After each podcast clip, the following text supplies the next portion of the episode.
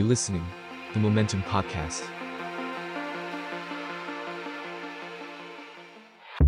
ทุกอย่างบนโลกล้วนหมุนไปตามกาลเวลา แต่ท่ามกลางความใหม่และความเก่าอะไรบ้างที่เราได้เรียนรู้ระหว่างกัน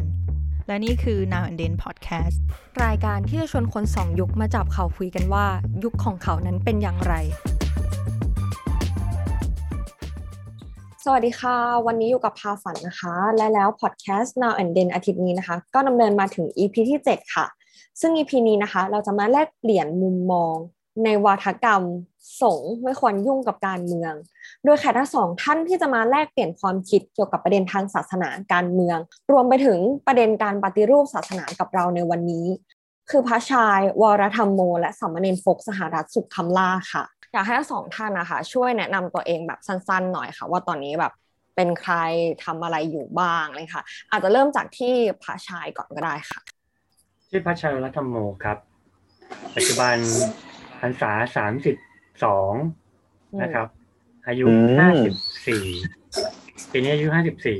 ก็น่าจะเรียกได้ว่าเป็นในเดพาร์ทที่ทำงานเคลื่อนไหวประเด็นทางสังคม น่าจะมีอายุมากที่สุด แล้วก็ออกสื่อนะครับอืม งานที่ทำส่วนใหญ่จะเป็นส่วนที่ที่ที่ทำอยู่ค่อนข้างเน้นก็คือประเด็นประเด็นเรื่องเพศนะครับ ทุกอย่างอืมที่ที่ที่ทุกอย่างที่เกี่ยวกับเพศ ทั้งการทำแท้งก็ด้วย HIV อืมความหลากหลายทางเพศนะครับ แล้วก็หลักๆก็จะทำนี้แล้วก็นอกเหนือจากนี้ก็เป็นครูพระสอนในโรงเรียนมัธยมทั้งอืมมต้นบางครั้งก็สอนมปลายแล้วแต่ว่าครูเขาจะเขาจะนิมนต์เราไปสอนชั้นไหน นะครับแล้วก็อืมมีงานเขียนอยู่เป็นคอลัมน์คุยเรื่องเพศกับพระชาย แต่ว่างานเขียนระยะระยะหลังตัวเองเกิดปัญหาเรื่องเบิร์นเอาท์คือไม่มันมันมันอาจจะทำเป็นเพราะเราเราทำงานเขียนมาเยอะมากประมาณยี่สิบค่ะปี แล้วก็แล้วระยะหลังรู้สึกว่าฐานมันหมดอืมก็เลยไม่ได้เขียนต่อเนื่องอืมนะครับ ประมาณเนี้ยโอเคเราแล้วในส่วนของเนนโฟกนะคะ แนะนำตัวเองหน่อย อืมสวัสดีครับ ผมสามเณรสหรัฐสุขมราชนะครับ ผมเรียนอยู่ที่วิทยาลัยศาสนศึกษามหาวิทยาลัยมหิดล แต่ก็มาทำงานเคลื่อนไหวทางการเมืองช่วงอายุยี่สิบช่วงเกิดหลังจากพรรคอนาคตใหม่ถูกยุบอะครับ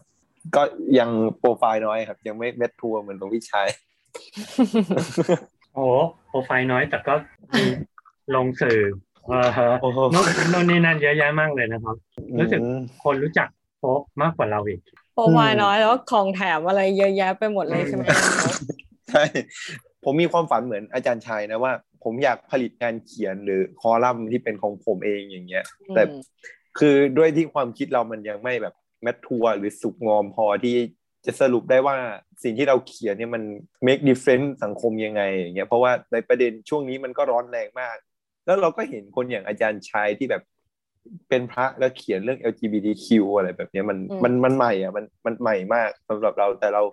เรายังไม่เห็นหนทางของเราว่าเราจะเดินไปทางไหนเหมือนอาจารย์ชัยมากกว่าอย่างเงี้ยครับอืมอืมก็คือก็มีความฝันเหมือนกับอาจารย์ชายนะอันนะให้สองท่านเนาะช่วยช่วยเล่าให้ฟังหน่อยว่าแบบจุดเริ่มต้นในการแบบเข้ามาบวชหรือแบบเข้าร่มกาสาวพัดของแต่ละคนนั้นเป็นไปมายังไงอะค่ะ คือเรื่องมันแบดโจ๊กมาก คืออืมที่ผมอะเป็นช่วงเด็กประถมเนี่ยผมเป็นนักฟุตบอล แล้วก็ทีเนี้ย คือถ้าคุณอยากได้รองเท้าสตาร์ทอะคุณต้องขายของให้ยายอะพอพอเข้าใจความรู้สึกผมไหมแล้วคือผมต้องไปขายกล้วยขายแบบขนมที่ยายทำที่หมู่บ้านต่างหมู่บ้านเลยจักรยานของผมที่ผมมีอย่างเงี้ยแล้ววันหนึ่งผมไปขายอยู่แบบที่เขาอะ มันเป็นชาวดอยแล้วทีเนี้ยผมก็ไปขายพวกกล้วยพวกอะไรให้เขา แล้วผมไปขายขนมแล้วเขาผมไปเจอโบสถ์โบสถ์หนึ่งของคริสต์อะอืมแล้วแบบว่าอืมโบสถ์โบสถ์คริสต์เนี่ยมี brother แล้วทีนี้ผมก็ไปกินน้ำที่นั่น แต่วันนั้นมันเป็นวันอาทิตย์เขามีร้องเพลงตอนเที่ยงแล้วผมก็ไปดูอย่างเงี้ยแล้วแบบเออไปไปขายของด้วยแหละเพราะคนมันเยอะมากอย่างเงี้ยก็ก็ไปนั่งไปนั่งฟังเพลงฮาเลลูยาของเขาแล้วอืมแล้วสิ่งที่มันเออสิ่งที่มันพีคมากก็คือ เราได้กินช็อกโกแลตที่แบบว่าเป็นช็อกโกแลตอะมันไม่ใช่แบบขนมปักกิ่งอันห้าบาทอะเออผมผมผมเลยสนิทกับกับศาสนาคริสต์มากแล้วเขาก็ให้ผมเล่นดนตรีเล่นเปียโนอย่างเงี้ยทำให้ผมชอบมาก แต่พอภายหลังเรื่องมันมาหักมุม เพราะว่ายายไปรู้ว่าผมเนี่ยแอบไปบวชคริสต์แล้วอืมคือยายเนี่ยเป็นพุทธจ๋ามาก แล้วก็อยากแบบว่าก็มี plan นั่นแหละว่าต้องให้ผมบวชด้วยวิกฤตปัญหาเศรษฐกิจด้วย แล้วก็แบบว่ายายก็ศรัทธาในศาสนาพุทธด้วยอย่างเงี้ย ก็เลยแบบโอ้โหทีนี้เอาผมมาฝากที่วัดเลยไม่ให้ไปบวชคริสต์อีกถ้าไปเนี่ยจะโดนฟาดหรือโดนตีอย่างเงี้ยเพราะเฮ้ยเด็กถูกล้างสมองถูกเปลี่ยนแปลงอย่างเงี้ยครับ อืม อันนี้ก็ครับคือเป็นจุดเริ่มต้นในการที่เราเข้ามาในศาสนาพุทธเนาะเข้ามาบวชใช่ครับอืมแล้วจอย่าริงๆก็ประเด็นอืมไม่ไม่มีเงินด้วยที่ที่อืมพูดไปในบทความเยอะๆอะเนาะเพราะว่าอืมมีมีครอบครัวมีน้องที่เป็นผู้หญิงด้วยอย่างเงี้ยครับอืม ก็เลยเป็นสาเหตุหนึ่งที่ทำให้เราต้องตัดสินใจมาบวชเพราะว่าต้องเลือกระหว่างอนาคตของน้องและอนาคตของตัวเองเนาะใช่ครับใช่ครับใครอยากอ่านอะไรเพิ่มเติมเกี่ยวกับเนนโฟกสามารถไปอ่านได้ที่บทความในโมเมนตัมนะคะขอขายของของไทยอิน โอเคค่ะส่วนอาจารย์ชายล่ะคะสาเหตุการบวชของเรารู้สึกว่าการบวชของเรามันแฟนตาซีมาก คืออ จริงๆแล้วตอนนั้นเราเรียนปวสเดือนสุดท้ายเนอะแล้วก็อืม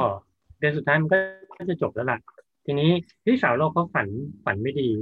เกี่ยวกับมีลักษณะคล้ายๆ กับว่าเป็นวัยรุ่นคนหนึ่งถูกรถชนตายคาที่เลยนะครับอืมแล้วแล้ววัยรุ่นคนนั้นเนี่ย ในความฝันที่พี่สาวเราเราเขาฝันถึงเนี่ยหมายถึงตัวเราจริงๆแล้วเราตั้งใจที่จะบวชก่อน มันเหมือนกับว่า เวลาที่ใครใครพูดว่าจะบวชเนี่ย มันจะมีอะไรบางอย่างกับชีวิต ทีนี้เราเอาทุกอย่างมาประกอบรวมกัน แล้วก็พี่สาวเนี่ย ฝันครั้งแรก แล้วเขาเขาไม่ชัวร์แล้วเขาเป็นคนที่นั่งสมาธิอ่าเขาก็อธิษฐานจิตครั้งที่สองก็ฝันอีกครั้งที่สามก็ฝันอีก คือมันเป็นความฝันความฝันฝันฝันซ้ำๆแบบเนี้ย ทีนี้ตอนหลังเขาก็มาคุยกับเรานะครับ ว่าจะยังไง ทีนี้เราเอาทุกสิ่งทุกอย่างมาประกอบรวมกันเนี่ยเราก็คิดว่ามมันก็ไม่มันก็อาจเป็นไปได้ ทีนี้ก็เลยตัดสินใจ บวชเลย ทั้งๆที่มันก็เหลือเหลือเวลาอีกแค่เดือนเดียวนะครับอ่าในฝันเนี่ย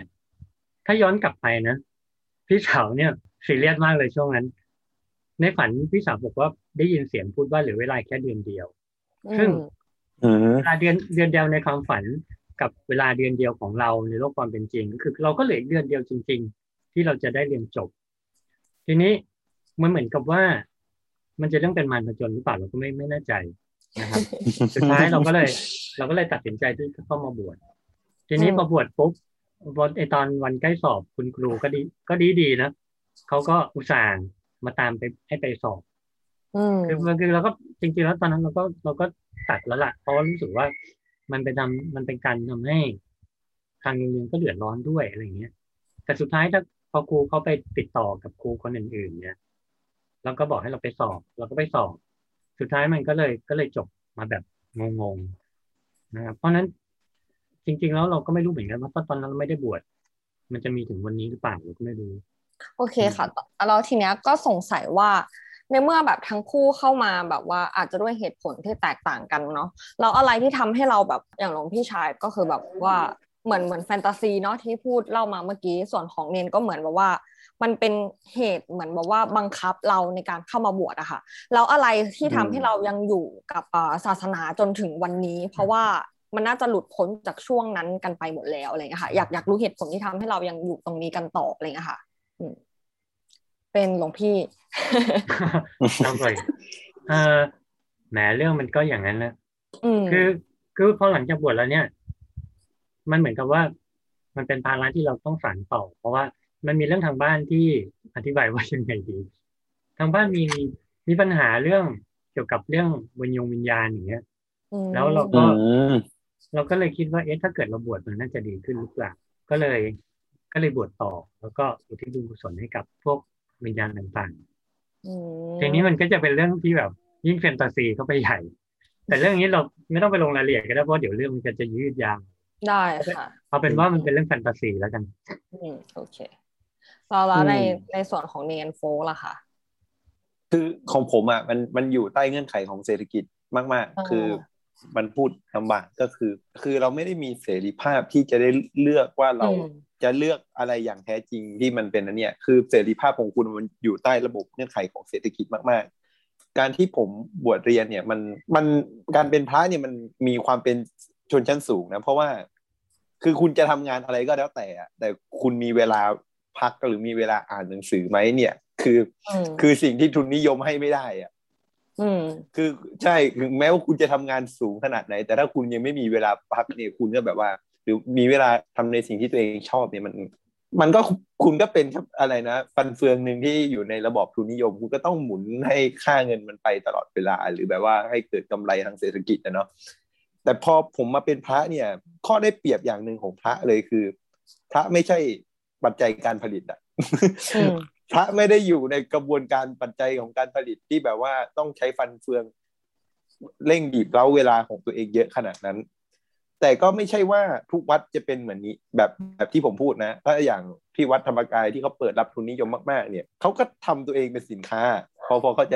ผมใช่ไหมแต่แต่สิ่งนั้นไม่ได้ผิดนะ แต่คือลักษณะของ New Religion Movement ในยุคใหม่เนี่ยมันจะมีสามลักษณะที่ผมเคยพูดอะเนาะอย่างสันติอโศกอย่างเงี้ยที่จะแบบว่าไม่ไม่เอาระบอบทุนนิยมเลย แล้วก็เป็นเป็นการจัดการอุตสาหกรรมแบบปิด คือจะดูแลกันเองปลูกผักกินเอง หรือแบบรักษาด้วยตัวเองอย่างเงี้ยอันนี้คือการเคลื่อนไหว New Religion อีกรูปแบบหนึ่งรูปแบบที่สองเนี่ยแบบพุทธทาส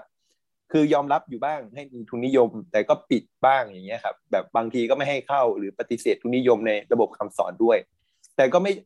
ไม่เชิงว่าจะไม่รับเงินเลย อันเนี้ยคือมันมันมีระบบกึ่งอยู่ แต่ระบบที่สามที่ผมพูดเลยก็คือระบบธรรมกายที่แบบว่าตีความคำสอนเรื่องทุนเรื่องบุญนิยมอะไรแบบเนี้ยที่อืมที่แบบว่าคุณทำบุญได้พันหนึ่งคุณจะได้อยู่สวรรค์ชั้นสามชั้นเจ็ดอย่างเงี้ยสามพันก็ขึ้นไปเรื่อยๆ ซึ่ง ซึ่งเนี่ยมันก็ทำให้คนในวัดเนี่ยกลายเป็นปัจจัยการผลิตอย่างหนึ่งที่ต้องแ e พ r เซนต์อะต้องขายให้ได้อืมคุณคุณต้องขายให้ได้ในสังคม แต่ผมรู้สึกว่าผมอยู่ใน New Religion Movement อันที่สองอะผมก็ไม่ได้ว่าผมจะปิดทุนนิยมไปเลย หรือว่าผมเปิดรับทุนนิยมอย่างเต็มที่อะทำให้ผมเนี่ยมีเวลาแล้วเขาเรียกว่าอะไรนะ พอมีเวลาที่จะเรียนหาเงินเก็บเงินได้ เพื่อจะแบบว่าจ่ายค่าเทอมหรือแม้กระทั่งแบบว่า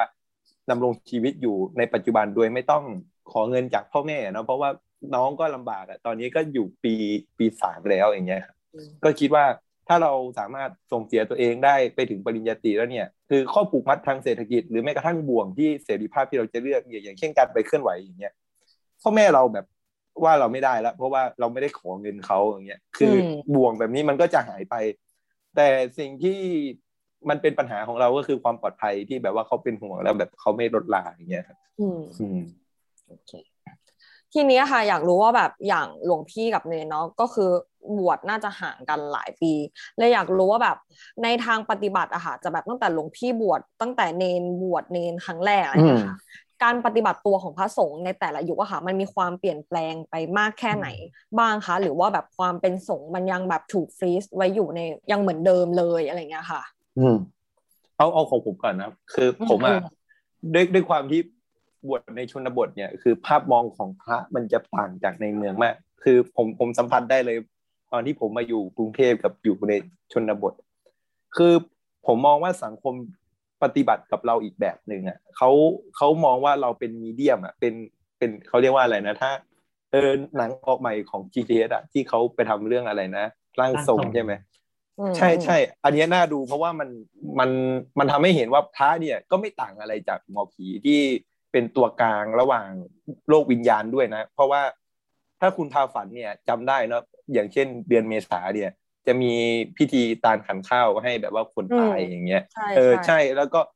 คุณต้องติดต่อแค่พระอย่างเดียวด้วย แล้วเออพระจะเป็นแบบว่าคนเอ่ยชื่อคนตายแล้วก็คนตายชอบอะไรเนี่ย เราก็ต้องใส่อันนั้นให้หมดในนั้นอย่างเงี้ย เพื่อแบบว่าให้เขามารับในสิ่งที่แบบเขาชอบมากในวันขึ้นปีใหม่ของเหนือด้วยอืมอย่างเงี้ย อืม ซึ่งเราก็รู้แล้วว่าคนชนบทเนี่ยทวีตเราไม่ใช่พระในจารีตแบบพระกลางอย่างเงี้ยผมรู้สึกว่าเขายอมยังยอมรับว่าเราเป็นผู้นำทางจิตวิญญาณในอีกรูปแบบหนึ่งที่ยังไม่ได้เคร่งครัดถึงกับว่าคุณห้ามห้ามใส่กางเกงในอย่างเงี้ยพอพอเข้าใจความรู้สึกผมไหมอืมหรือว่าอืมแบบว่า หรือแบบว่าคุณห้ามไปเล่นซนนะอย่างเช่นแบบว่าเตะฟุตบอลในวัดอย่างเงี้ย คือ ถ้าคุณไปดูในชนบทอะมันเกลื่อนกลาดมากเรื่องเตะฟุตบอลเรื่องทำอะไรแบบเนี้ยแต่คุณมันมีเงื่อนไขอีกอย่างหนึ่งคือคุณต้องสร้างสร้างการยอมรับให้กับให้กับชุมชนอะ อย่างเช่น พระตุ๊ดเนนแต๋วเนี่ยเขาแบบว่าเขาเขาเกิดการยอมรับกับสังคมนะเขาถึงแบบว่าปล่อยอืมให้พระตุ้นเนนแต๋วเนี่ยอยู่อยู่ในวัดได้อะคือฝีมือของพระตุ้นเนนแต๋วเนี่ยถ้าคุณไปดูนะใบายสีสู่ขวัญเนี่ยโคตรสวยเลย หรือแม้กระทั่ง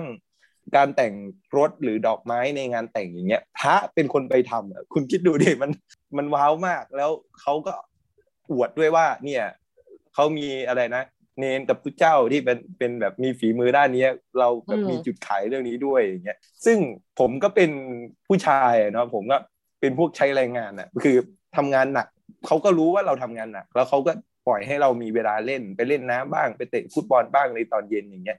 แต่ก็ไม่ใช่สถานที่เปิดที่เออกระเริกให้ให้คนเห็นนะนะแต่พอชาวบ้านไม่เห็นหรือคนแก่มาเห็นเนี้ยเขาก็ยอมรับได้ว่าเอออันนี้มันเป็นเด็กอย่างเงี้ยเพราะว่าเขาก็ทำงานเขาก็อยู่วัดอย่างเงี้ย มัน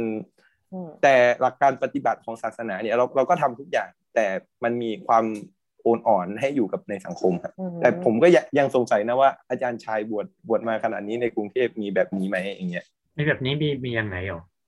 แบบปล่อยให้เตะบอลบ้าง หรือปล่อยให้เนน เล่นบ้างอย่างเงี้ยครับ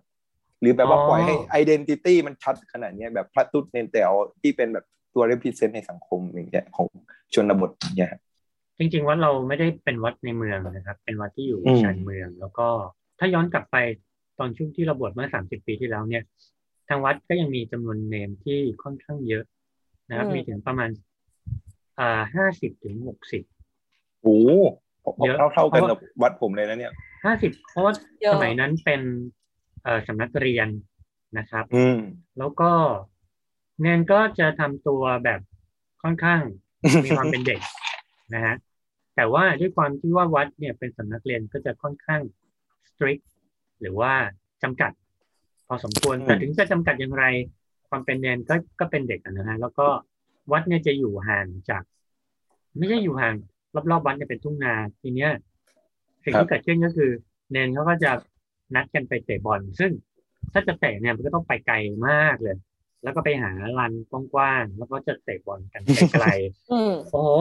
แล้วก็เตะกันประมาณดึกๆนะฮะ ประมาณสักสี่ห้าทุ่มสามทุ่มอะไรอย่างเงี้ยอืมแล้วยิ่งแล้วยิ่งเป็นคืนวันพระจันทร์เป็นพระจันทร์เต็มดวงมันก็จะพอมองเห็น นะครับอ่าแล้วสิ่งที่เกิดขึ้นก็คือครูบาอาจารย์ที่เป็นพระเนี่ยก็จะต้อง คือนอกจากจะสอนก็ยังเหนื่อยแล้วก็ต้องไปตาม เอ๊ะถ้าถ้ามองตอนนั้นเราก็มองว่าเออมันก็เป็นเป็นเด็กๆอะเนาะอืมหรือว่าแอบกินมาม่ากันอะไรอย่างเงี้ย ก็เป็นเรื่องของอืมเด็กๆ มันก็จะเป็นเป็นเป็นอย่างนั้น แต่ว่าความคิดความเข้าใจมุมมองของผู้ปกครองก็จะเป็นอีกแบบหนึ่งนะก็พยายามอืมกวดขันอยู่ แล้วก็แต่ด้วยความเป็นเด็กเขาก็จะพยายามหลุดกรอบกันอยู่ ทีนี้ในส่วนของพระเนี่ย ในช่วงที่เราบวชใหม่ ๆ เนี่ยเหมือนกับว่าเราไปเราเรามาอยู่อีกโลกหนึงเลยแหละเพราะว่าโลกของวัยรุ่นก็คือการเป็นนักศึกษามันมีแต่สนุกใช่ไหมครับ แล้วก็มีแต่ความมีปาร์ตี้ พอเราเข้ามาอยู่ในวัดปุ๊บเนี่ยมันมันเหมือนกับว่าเราอยู่อีกมิติหนึ่งไปเลยอะมคือเป็นโลกที่ เอ้ามันอืมมีโลกแบบนี้ด้วยเหรอโลกของความสงบ โลกของภาวะที่เราไม่ยุ่งเกี่ยวกับใคร แต่มันก็ทำตัวยากเหมือนกันเพราะว่า เราเราจากคอนเสิร์ตมาปุ๊บเนี่ย แล้วเราต้องมาอยู่ในป่าอืมอยู่ในโลกคอนเสิร์ตที่มันมันวิวิวัดวัดมันมันมีสีสัน แล้วเราต้องมาอยู่ในโลกที่แบบสงบดูลมหายใจ มันมันอืมมันกลับด้านกันเลย แล้วทำให้เรา รู้สึกว่าโอ้โห นี่เป็นโลกอีกโลกหนึ่งที่ท่านจงมาดูเถิดอยากจะเรียกอยากจะเรียกให้คนทุกคนมาดูมาดูมาดูเฮ้ยสถานการอาณ์จาแบรย์บนี้อะอธิบายหน่อยได้ไหมคะเป็นโลกยังไงแบบ ผมมันเป็นนึกว่ามัอานมีจารย์สุจะขไทยอินเรื่องธรรมหนังเรื่องธรรมกายท่านจะมันมีความสุขเถิดมันมีความสุขอีกแบบหนึ่งที่เป็นความสุขที่ เราไม่เคยอืมรู้เลยว่า ความสงบนิ่งเป็นยังไง หรือว่า เอ่อทำไมทำไมตอนเราเป็นคารวะพระไม่พระไม่เห็นบอกเราเลยว่ามันมีโลกแบบนี้อยู่อืมทำไมพระไม่เห็นบอกเลย ไม่เห็นสอนเลยว่า มันมีโลกที่ถ้าคุณเข้ามาแล้วมันจะมีความสงบนิ่งอีกโลกหนึ่งนะอะไรแบบเนี้ย ทีนี้มันก็เลยเป็นเป็นอีกสิ่งหนึ่งที่เราเอ่อพูดพูดกับตัวเองว่า ถ้าวันถ้ามีวันหนึ่ง เราได้พูดกับคนข้างนอกเราก็จะบอกว่า ท่านจงมาดูเถิดมาอืมมามาสู่โลกอย่างนี้บ้างนะครับแล้วก็มันมีโอ้ช่วงช่วงบทช่วงบทใหม่ๆมีมีความสุขมากเพราะว่าเรามีโอกาสไปต่างจังหวัด ไปวัดครับ ไปป่าไปเขาไปที่เงียบๆอืมช่วงนั้นถือว่าเป็นช่วงจาริกแล้วก็เรียนรู้เรื่องวัฒนธรรมพุทธนะครับอืม ได้ไปวัดต่างๆ ได้เห็นว่าวัดแต่ละวัดมันมันก็ไม่ค่อยเหมือนกันเท่าไหร่ มีทั้งวัดบ้านวัดป่านะฮะแล้วก็การปฏิบัติของพระก็มีหลากหลาย การไปปฏิวาสมันก็ทำให้เห็นโลกที่กว้างขึ้นของของพระสงฆ์นะครับ โลกที่กว้างขึ้นก็คือ เออเออมันก็จะมีพระพระกลุ่มหนึ่งที่เขาตลอนไปทั่ว ตลอนไปอืมทุไปดงค์ไปไปไปทุดงค์ไปปริวาสต่างๆ หรือว่า การไปติดวิเวกการไปอยู่ในอืมที่ที่เงียบสงบแล้วก็พิจารณาด้านในนะครับ อืม อันนี้เป็นเป็นเป็นโลกตอนนั้น เป็นโลกตอนที่เราเข้ามาสู่ศาสนามันคือเหมือนกับว่าเราเรามาเปลี่ยนมิติทางความคิดของเราเอง แล้วก็มันมีมีผลมีผลทางด้านใดอย่างสูงว่าทำให้เราเข้าใจอะไรอะไรเกี่ยวกับพุทธศาสนามากขึ้นอืมกว่าตอนที่เราอืมเป็นคารวาสมันเป็นการเอาตัว เอาร่างกายเอาจิตใจเข้ามาสู่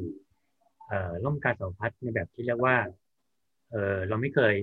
พบโลกแบบนี้มาก่อน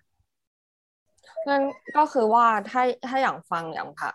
อย่างหลวงพี่กับเนนโฟกพูดมาเนาะก็คือการปฏิบัติตัวของพระสงฆ์ในแต่ละยุคอะมันมีความโอนอ่อนไปตามบริบทของสังคมอยู่แล้ว แล้วก็แบบก็ค่อนข้างได้รับผลกระทบจากอิทธิพลจากภายนอกพอสมควรเนาะก็อย่างเช่นแบบอย่างมือถือเข้ามาหรืออะไรก็ตามมันก็ยังส่งผล อิทธิพลต่อต่อพระหรือเนนที่อยู่ในวัดพฤติกรรมเหอนกันใช่อืมเพราะฉะนั้นก็เหมือนกับว่าการปฏิบัติของพระสงฆ์ก็ไม่ได้ถูกฟิกไว้ว่าแบบ อ่าปฏิบัติแบบนี้มาแบบเมื่อก่อนก็คือต้องยึดถือแบบนี้มาแบบเป็นร้อยเปอร์เซ็นแต่เรายังพยายามแบบอ่อนโอนไปกับบริบทของสังคมโดยตลอดเนาะอืมครับแต่แต่ผมมองว่ามันมันมันแบบนี้นะลักษณะของคนในที่ที่อยู่ในวัดเนี่ย อืมมันมันมีบท มันมีบทเขียนอยู่คือ tradition ที่แบบว่าทุกวันสำคัญคุณต้องทำแบบเนี้ย แต่แบบว่า เออ วันอื่นเนี่ยคุณ คุณเนี่ยจะเป็นยังไงก็ได้ที่มันไม่ใช่วันสำคัญ แต่คุณแบบว่าพอวันสำคัญเนี่ยคุณต้องปฏิบัติหนึ่งสองสามสี่ให้มันเป๊ะอย่างนี้นะ อย่างเงี้ย แต่อืมอย่างเช่น วันเข้าพรรษาเนี่ย คุณต้องอยู่ในโบสถ์นะ แบบเจ็ดสิบเปอร์เซ็นของวันเนี้ย คุณต้องแบบคุณต้องอยู่ในโบสถ์คุณแทบจะไม่มีเวลาส่วนตัวอย่างเงี้ย คือมันมันมี สิ่งที่ฟรีดเราไว้อยู่คือวิธีคิดและประเพณีอืมที่เราต้องรักษาไว้ในในสิ่งที่ว่าเราเป็นคนในศาสนาครับอืมคือวันนั้นมันมีโยมมาทำบุญใช่ไหมแล้วเราต้องมาอยู่ในสาราการประเรียนอะไรอย่างนี้ป่ะใช่ไหมคือคือใช่ครับ แล้วก็กิจกรรมที่เหนือเนี่ยจะมีเทศเขาเรียกว่าอะไรนะครับ เทศชาดกอะทุกวันพระอย่างเงี้ย คือไม่ว่าคุณจะเทศหรือไม่ได้เทศเนี่ย คุณต้องให้เกียรติคนเทศอะคุณต้องมานั่งฟังเขาอย่างเงี้ยแล้วก็จะมีคนแก่เนี่ยมานอนอยู่ในวัด แล้วเราก็ต้องปฏิบัติธรรมกับเขาอย่างเงี้ย หรือแบบว่านั่งนั่งดูนั่งดูเขาหรือแม้กระทั่งดูแลเรื่องข้าวปลาอาหารด้วยอย่างเงี้ยครับอืมซึ่งมันก็จะเป็นกับข้าวที่แบบว่าเขาเอามาใส่บาตรตอนเช้าอย่างเงี้ย แล้วก็มากินด้วยกันอยู่ในวัดนั่นแหละ แต่ก็เป็นคนแก่ผู้สูงอายุอย่างเงี้ย ตอนเย็นก็จะมีสวดกรรมฐานนั่งสมาธิ แล้วก็สองทุ่มก็กลับบ้านกันอย่างเงี้ยครับ เหมือนกับว่าวันวันที่นักบวชต้องมาทำการต้อนรับออกงาน ใช่ครับ ใช่ครับ อืมก็ซึ่งคล้ายๆกันของผม ของผมมันเป็นอะไรนะหมู่บ้านไทยลื้อเนาะมันค่อนข้างเคร่งมากกับเรื่องการปฏิบัติอย่างเงี้ย เรื่องเรื่องพิธีกรรมอย่างเงี้ย อืมอ๋องั้นต่อไปจะเป็นคำถามที่แบบอ่าจะเริ่มหนักแล้วนะคะจะถามเกี่ยวกับมุมมองเรื่องความสัมพันธ์ระหว่างศาสนากับการเมืองอะค่ะในความคิดของแต่ละคนเลยเนาะเริ่มที่เอาหลวงพี่อะอะเน้นเอาหลวงพี่ก่อนนะครับอืมคือคือของผมอะมุมมองศาสนาทางการเมืองของผมอะ ผมสังเกตตั้งตั้งแต่งานพิธีกรรมในวัดแล้วอะว่าอืมมันต้องมันต้องมีผู้ใหญ่บ้านกำนันอบตในหมู่บ้านน่ะ ที่เขามีตำแหน่งสำคัญสำคัญเนี่ยต้องต้องเข้ามาอยู่ตลอด แม้กระทั่งงานศพของคนตายอะนะอย่างคืออย่างปารินาเนี่ยเขาต้องไปทุกศพอย่างเงี้ยมันมันสะท้อนให้เห็นอย่างหนึ่งว่า พระเนี่ยเป็นหัวคะแนนเสียงนี่ดีดีๆนี่เองที่ต้องจัดพิธีกรรมเพื่อให้คนเหล่านี้มาหาคนส่วนใหญ่ในหมู่บ้านอย่างเงี้ยเพราะว่า คนตายในหมู่บ้านหมู่บ้านหนึ่งเนี่ยแบบแทบจะหยุดกันทั้งหมู่บ้านเพื่อมาแบบมาไว้อะไรกันอย่างเงี้ยที่บ้านของผมเนี่ยเขาไม่เอาศพไว้ที่วัดนะครับเขาจะเอาศพไว้ที่บ้านอืมแล้วก็จะแบบจัดเออกระเริกมากต้องแบบล้มวัวกันเลยเพื่อแบบว่าเลี้ยงคนประมาณสี่ห้าวันอย่างเงี้ยสามวันอย่างเงี้ยครับแล้ววันเผาเนี่ยก็ต้องแบบว่าใหญ่มากอีกต้องทำรถแห่ต้องเอาพวงหรีดเดินนำกันอย่างเงี้ยครับไปถึงป่าช้าสุสานแล้วก็จะมีคนสำคัญเนาะคนที่แบบว่า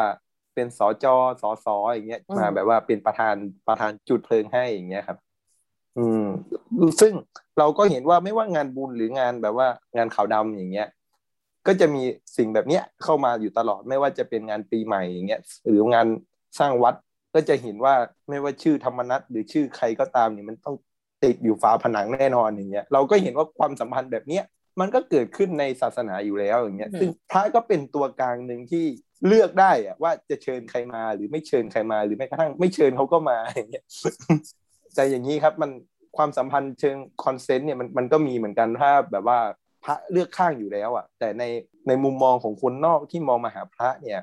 พระเป็นผู้บริสุทธิ์อะพระไม่เลือกฝ่าย แต่จริงๆอะการไม่เลือกฝ่ายคือเขาเลือกฝ่ายอยู่แล้วอะคุณแทบไม่สังเกตเลยว่า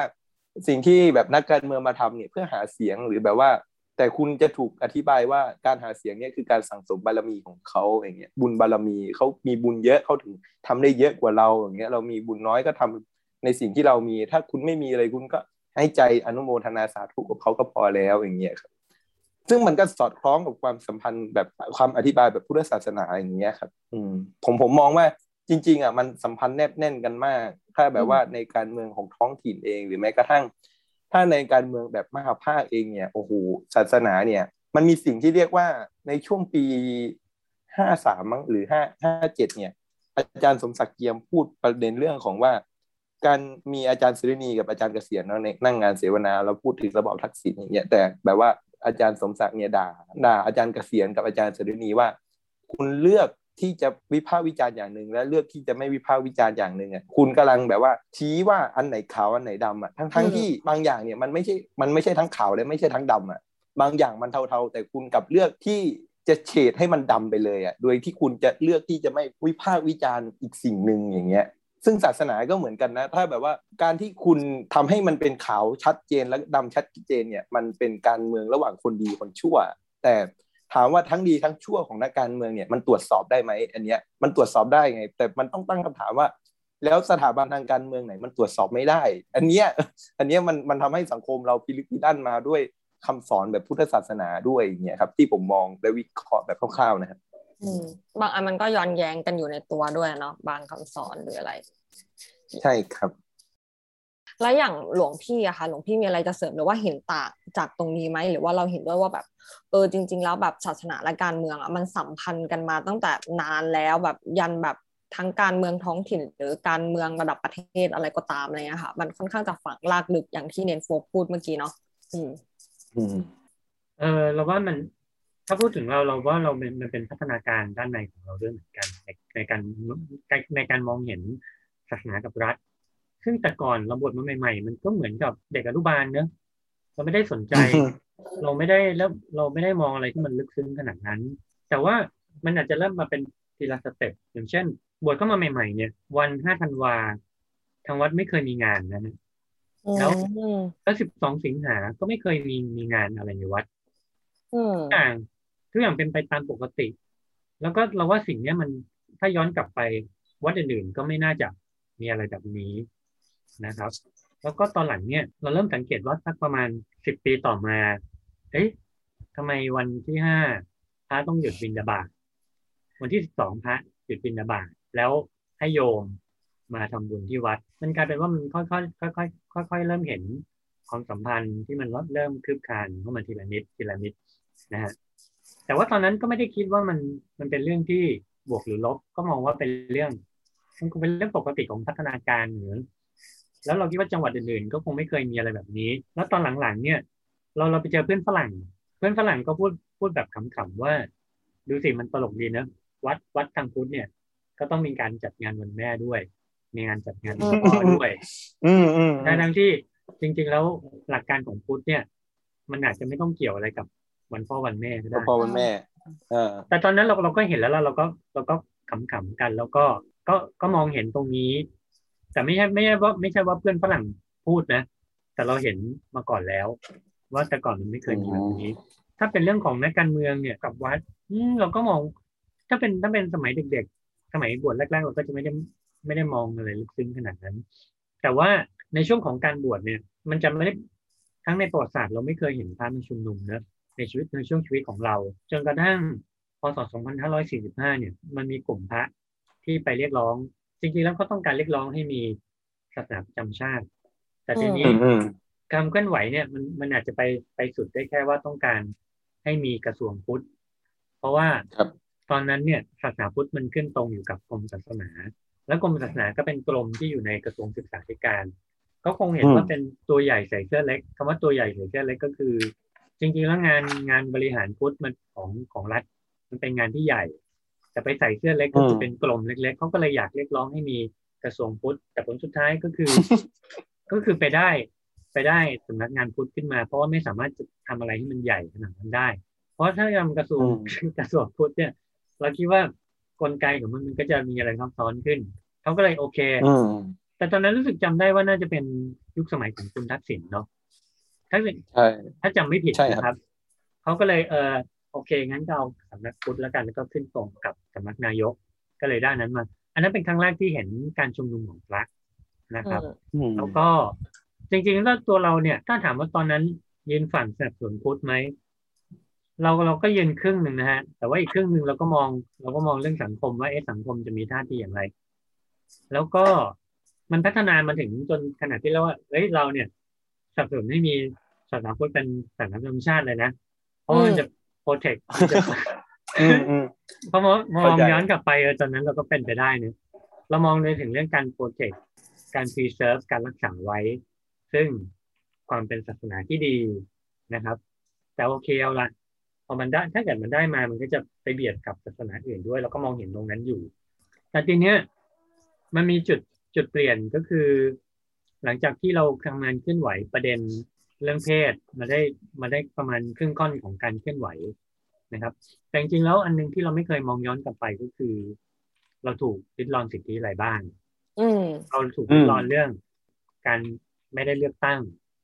การที่คุณคุณพูดเรื่องเรื่องการเมืองไม่ได้ การไปออกเคลื่อนอะไรเคลื่อนไหว หรือว่า แม้แต่จะพูดเรื่องเรื่องการเมืองก็พูดไม่ได้เนี่ยเราเราไม่เคยมาใส่ใจเลยจนกระทั่งเอ่อหลวงพี่มอสมาจุดประกายหลวงพี่มอสไปเป็นเป็นพาร์ทรูปแรก ๆ ที่พูดถึงเรื่อง ประชาธิปไตยพูดถึงเรื่องพรบสงฆ์พูดถึงเรื่องการอ่าการถูกครอบงำเหมือนกับว่าจริง ๆ แล้ว การที่เราทำงานเคลื่อนไหวประเด็น LGBT เรื่องเพศเนี่ย เราควรจะรู้บริบทของเราด้วย แต่กลับกลายเป็นว่าเราไม่รู้ขอโทษไม่รู้นะโคครรับงสร้างใช่ไหมครับ ขอโทษนะครับถ้าพูดแบบพูดแบบหยาบๆพูดแบบกันเองก็คือ เราไม่รู้หาอะไรเลยเราไม่เราไม่รู้อะไรเกี่ยวกับเรื่องตัวเราเองเลยอะแต่เราไปรู้เรื่องของคนอื่น ไปรู้เรื่องอยากจะไปเคลื่อนไหวปรากฏว่า อันนี้น่าจะเป็นเรื่องจุดเปลี่ยนครั้งสำคัญที่ว่าเราควรจะหันมาเข้าใจตรงนี้แล้วก็ทำให้เราเข้าใจมากขึ้นว่า จริงๆแล้ว เราถูกริดรอนอะไรเยอะแยะเลย แต่ว่าในขณะที่เรารู้เรื่องสิทธิของคารวาสแต่เราแทบจะไม่รู้เรื่องสิทธิของพระเลยว่าอืมจริง ๆแล้ว เราเนี่ยกำลังกลายถูเป็กนยึดรอนอยู่เราถูกริดรอนแบบอืมแม้แต่เราเราตาบอด เราก็ยังมองไม่เห็นนะอืม ต้องบอกว่าพี่พี่หลวงพี่มอสเป็นพระที่มาเบิกเนตรให้เราได้ซ้ำไปนะครับยิมพูดอย่างนี้ได้ไหมคะว่าแบบศาสนากับการเมืองเนาะการเมืองมันค่อยๆเข้ามาแบบถ้าพูดตรงคือเหมือนว่าค่อย ๆ เข้ามาครอบงำในศาสนาเนาะหรือว่าแบบค่อยๆมาแบบแทรกซึมเนาะในขณะเดียวกันนะคะคนที่อยู่ในศาสนาเองก็ค่อนข้างเปิดรับการรับรู้ ทางด้านการเมืองไปพร้อมกัน มันก็เหมือนกับถ้าเปรียบเทียบค่ะ มันเหมือนกับการเคลื่อนไหวของคนรุ่นใหม่แบบนี้ด้วยได้ไหม แบบว่ามันมีการตื่นตัวในวงการสงฆ์เพิ่มมากขึ้น ในช่วงนี้อะค่ะ เราเราสามารถพูดได้ไหมหรือว่าวงวงการส่งฆ์มันตื่นตัวมาตั้งแต่แรกอยู่แล้วอะไรเงี้ยค่ะ หรือว่าช่วงนี้มันกระแสเป็นยังไงบ้างคะในในวงการนี้เนี่ยในศาสนาอะไรเงี้ยค่ะอาจจะมีคลื่นอืมสองลูกนะฮะคลื่นสองอืมลูกคลื่นลูกที่หนึ่งก็คือ มันมาแล้วมันก็นอนนิ่งอยู่ก็คือ คลื่นที่จะคงไว้ อันเนี้ยดีแล้วอืมการมีพรบสงฆ์คอนโทรลพระควบคุมพระน่ะดีแล้ว แล้วกระแสนี้บางทีเขาก็แทบจะไม่อยากเปลี่ยนแปลงหรือว่าเขาเขามองหลุดออกไปไม่ได้ อันนี้เป็นกระแสหนึ่งที่มันมันอึมครึมอยู่ กับอีกกระแสหนึ่งอย่างที่คุณพาฝันพูดว่า มันเป็นคลื่นที่ทั้งมวลชนกำลังหมุนไป แล้วก็มีพระอีกกลุ่มหนึ่งอาจจะเรียกได้ว่าเป็นกลุ่มคณะปฏิสังขรณ์ซึ่งกำลังม้วนตัวไปพร้อม ๆ กัน เราคิดว่าน่าน่าจะเรียกอย่างนั้นก็ได้ เพราะว่าอ่ามันเกิดขึ้นในช่วงเวลาไล่ๆกันหลวงพี่มอนเนี่ยมาก่อนในเรื่องของการมองเห็นภายในของสงฆ์ในขณะที่คณะราษฎรซึ่งเป็นคณะที่เป็นอาจจะเป็นรุ่นลูกรุ่นหลานของคณะราษฎร2475ก็ได้อืมที่กำลังเคลื่อนตัวเมื่อประมาณปีที่แล้ว แล้วมันก็เคลื่อนไปพร้อม ๆ กันพร้อม ๆ กับกับม็อบพระที่มันเกิดขึ้น เมื่อประมาณช่วงปลายปีที่ผ่านมา เราคิดว่ามันมันเป็นกระแสหนึ่งที่ แล้วก็โดยเฉพาะอย่างนี้เป็นที่น่าว่าเรื่องน่าสังเกตว่ากลุ่มพระที่มากลุ่มนี้ก็จะเป็นกลุ่มใหม่ แล้วก็เป็นกลุ่มที่แตกต่างจากกลุ่มพระที่เราพูดถึงกลุ่มแรกว่าเป็นกลุ่มที่อึมครึมนะครับอืมแล้วกลุ่มที่อึมครึมเนี่ยก็จะเป็นพระสงฆ์ที่อยู่ในในระบบที่เขาเซตไว้อะนะฮะและพระเราคิดว่าพระในกลุ่มนี้อาจจะ พูดอะไรแล้วอาจจะเข้าใจยาก เป็น difficult มั้งเป็น difficult มั้งก็ได้ คือเป็นเป็นเป็นเป็นพระที่เขาเขารู้สึกว่า เออเขาอยู่ตรงนั้นมีความสุขดีแล้ว แล้วก็อืมมันคอนโทรลองค์การพยพได้ดีแล้วนะครับ แล้วก็อาจจะมีพระในริ้วล้อพระที่เป็นประชากรพระที่เขายังอาจจะเรียกได้ว่าบลายก็คือยังอาจจะมองไม่เห็นนะครับ ประมาณนี้ครับ ไม่รู้โฟกอืมว่ายังไงงั้นโฟกมีอะไรเสริมไหมคะ ในฐานะที่แบบเออเราเราก็เป็นในกลุ่มพระรุ่นใหม่ที่ออกมาเคลื่อนไหวในเรื่องนี้ด้วยเนาะคือคือที่ผมให้สัมภาษณ์ไปเนาะมันมันเป็นขึ้นใต้น้ำอะ คือผมมองว่าคนอะมันมันเปลี่ยนเยอะมาก แต่ผมจับ enjoyment อย่างหนึ่งได้คือว่าตำแหน่งของระบบมหาเถรสมาคมมันเปลี่ยนไป คือคนนะไม่ไม่พอใจเรื่องนี้เยอะมากเลยนะครับหลวงพี่ชายผมไปใต้ประมาณห้าวันแล้วอื มมันมีปัญหามันมีปัญหาเรื่องว่าคนที่สมควรได้บริหารตำแหน่งในมหาเถรสมาคมกลับไม่ได้ขึ้น แต่กับอืมคนอื่น คนที่แบบว่ากษัตริย์พอใจเนี่ยด้วยกฎหมายพรบสองห้าหน้าที่เปลี่ยนไปเนี่ย ให้ให้อีกคนหนึ่งขึ้นอย่างเงี้ย เพราะว่าเป็นแบบความพึงพอใจของกษัตริย์ซึ่งก็ไม่มีใครค้านได้อย่างเงี้ย แต่พอแบบว่าพอมาบริหารงานแล้วล้มเหลวหมดเลยอย่างเงี้ยเพราะว่าไม่ไม่เคยมีทีมบริหารแต่เป็นแบบพระปฏิบัติอยู่ในป่าอย่างเงี้ยครับทำให้แบบ เรื่องแบบเนี้ยสร้างความไม่พอใจเยอะมากกับคนในตำแหน่งคณะสงฆ์อะนะแบบว่าคนที่แบบเป็นพระสายบริหารในในระบบอะเนอะเดี๋ยวพระในพระในสายบริหารนี่ก็คือมสป่ะใช่ครับทั้งมสแล้วก็เจ้าคณะภาคแล้วก็พวกอันนี้ครับ เจ้าคณะอำเภอที่แบบว่าเป็นหน่วยย่อยลงไปอีกอย่างเงี้ยครับอาจารย์ ที่ผ่านมาเขาบริหารดีแล้วเหรอมสเพราะก็เห็นมีแต่พก็ระชลาชลาทั้งนั้นเลยก็ไม่ดี แต่แต่ก็ไม่ดีนะ แต่ผมผมมองว่า การที่เขาได้เลือกเองอยู่บ้างอะมันมันมันเขารู้สึกว่าเขายังยอมรับเนี่ยอาจารย์ ถึงแม้ว่ามันจะแบบว่าเออขี้ริ้วขี้เหร่ยังไงเขาก็ได้เลือกเป็นของเขาเองอย่างเงี้ยหรือเขายอมรับในในชนบทของเขาอย่างเงี้ยคือคืออย่างน้อยมันก็มีการเฟ้นมาแล้วใช่ไหมใช่ครับ อย่างน้อยก็เป็นดีที่สุดเท่าเท่าที่เขามีเนี่ยเออผมผมผมผมรู้สึกผมรู้สึกอย่างนั้นนะครับ แต่พอผมไปอะ คือผมนึกว่าผมจะโดนต่อยนะ ผมไป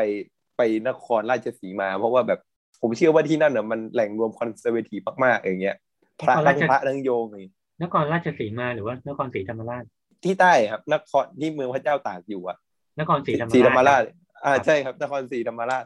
มคือขอโทษนะครับคือผมไปแล้วผมนึกว่าแบบโดนแน่อย่างเงี้ย วงน้ำชาตอนเช้าเนี่ย ถ้าคุยเรื่องการเมืองเนี่ยแบบตายอย่างเงี้ยตายแน่นอน แต่พอไปฟังแล้วแบบว่า เออมันมันก็เปลี่ยนไปเยอะนะแบบ เขาก็เห็นด้วยในบางมุม แต่เขาไม่ค่อยเห็นด้วย ในเรื่องของในเรื่องของกับว่าเขาจะปกป้องพุทธศาสนายังไงอะคือด้วยความที่เป็นคนใต้ด้วยเน้อยแล้วมันปะทะทางพหุวัฒนธรรมแบบอืมุสลิมอย่างเงี้ยเออ มันเออมันทำให้เขามีวิธีคิดแบบว่า แล้วถ้าไม่มีพรบอะอืมแต่เขาจะอยู่ยังไง อะเขาจะบริหารยังไงอย่างเงี้ย ซึ่งมันเป็นเหมือนโลกนิวเวิลของเขาเลยว่าเขาเขาเขาจะปฏิบัติต่อกันยังไงแล้ว เขาจะปกป้องพุทธศาสนา หรือวัดเขายังไงอย่างเงี้ยเพราะเขาก็ปลูกตัวเองกับองค์กรอย่างนี้ใช่ไหมครับอืมแต่เราก็อธิบายนะว่า จริง ๆ แล้วเนี่ยมันบริหารแบบนิติบุคคลได้วัดก็เป็นแบบว่าเหมือนบริษัทหนึ่งอะคุณจะออกคำสอนยังไง หรือว่าคุณจะมีจุดขายยังไงเนี่ย มันมันเป็นสิทธิ์ของคุณเลย แต่คุณไม่มีแบบว่า แต่คุณแค่ไม่มีภาครัฐในส่วนกลางเนี่ยมาควบคุมกำหนดอย่างเงี้ย คุณอยากจะตั้งรูปหรือไม่ตั้งรูปเป็นสิทธิ์ของคุณเลยอย่างเงี้ยอืม ก็คืออมมันมันก็เหมือนกับที่เราเคยคุยกันใช่ไหมคะเน้นที่บอกว่าอ่ากระแสใต้น้ำอะมันมีเยอะอยู่แล้ว แต่ว่าในอืมในกลับกันอะ มันก็จะมีแบบอีกชุดความคิดหนึ่งที่เหมือนมามาครอบไว้เนาะเหมือนกับว่าแบบใช่คพรับอพอมันมีการเปลี่ยนแปลงแล้ว มันจะเกิดความหวาดกลัวต่อศาสนาอื่น ที่ว่าศาสนาอื่นจะเข้ามามีอิทธิพลในประเทศด้วยอะไรเงี้ยใช่ไหมมันกลัวอืมความแบบว่า กลัวสิ่งที่ยังไม่เกิดขึ้น กลัวสิ่งที่ไม่มั่นคงในอนาคตที่ไม่รู้ว่าจะเกิดขึ้นหรือเปล่าด้วยซ้ำอะไรเงี้ยคือคือผมมองว่าคือศาสนาคำว่า religion น่ะมันอืมถ้าภาษาละตินเนี่ยมันคำมันมีรีกับลิเจีย แปลว่าความสัมพันธ์เนี่ยผมว่าพระกลัวความสัมพันธ์เปลี่ยนไปมากกว่า เหมือนกับช่วงที่ที่เรียกร้องกระทรวงพุทธอะคือผมมองว่าจริง ๆ แล้วเนี่ย พุทธศาสนาเนี่ย อยู่ใต้กำกับของกระทรวงการศึกษา ซึ่งถ้าเราไปย้อนดูอะเนาะมันก็เห็นว่าวัดเนี่ยเป็นที่สอนอะเป็นที่สอนกอไก่ขอไข่ให้เด็กอืมตั้งแต่แบบสมัยรห้าแล้วอย่างเงี้ยภาษาก็เป็นเจ้าเป็นพระเป็นเจ้าเลยแหละเป็นเป็นคนสอนให้นวโกวาดอย่างเงี้ยคนคนที่จะไปรับราชการเนี่ยต้องเรียนนวโกวาดนะถึงจะแบบว่าไปออกไปเรียนภาษาต่างประเทศได้อย่างเงี้ยถ้าคุณจะรับข้าราชการมันมีมหาดเล็กไล่กาหรือแบบ โรงเรียนมหาดเล็กเนี่ยก่อนก่อนคุณจะเข้าได้ คุณต้องมาเรียนในวัดอะแต่พอพอโรงเรียนหลังสองสี่เจ็ดห้ามันเกิดขึ้นเนี่ย มันมีโรงเรียน เอ้ยโรงเรียนที่ท้ายๆเนี่ยที่มันวัดลาดบำรุง หรือโรงเรียนลาดบำรุงอย่างเงี้ยมันแบบว่า มันทำให้คุณไม่ต้องพึ่งวัดอะความสัมพันธ์วัดมันเปลี่ยนไปอะแล้วทีนี้เนี่ยงบมันก็มาน้อยอะคุณพอเข้าใจไหมอ่าแต่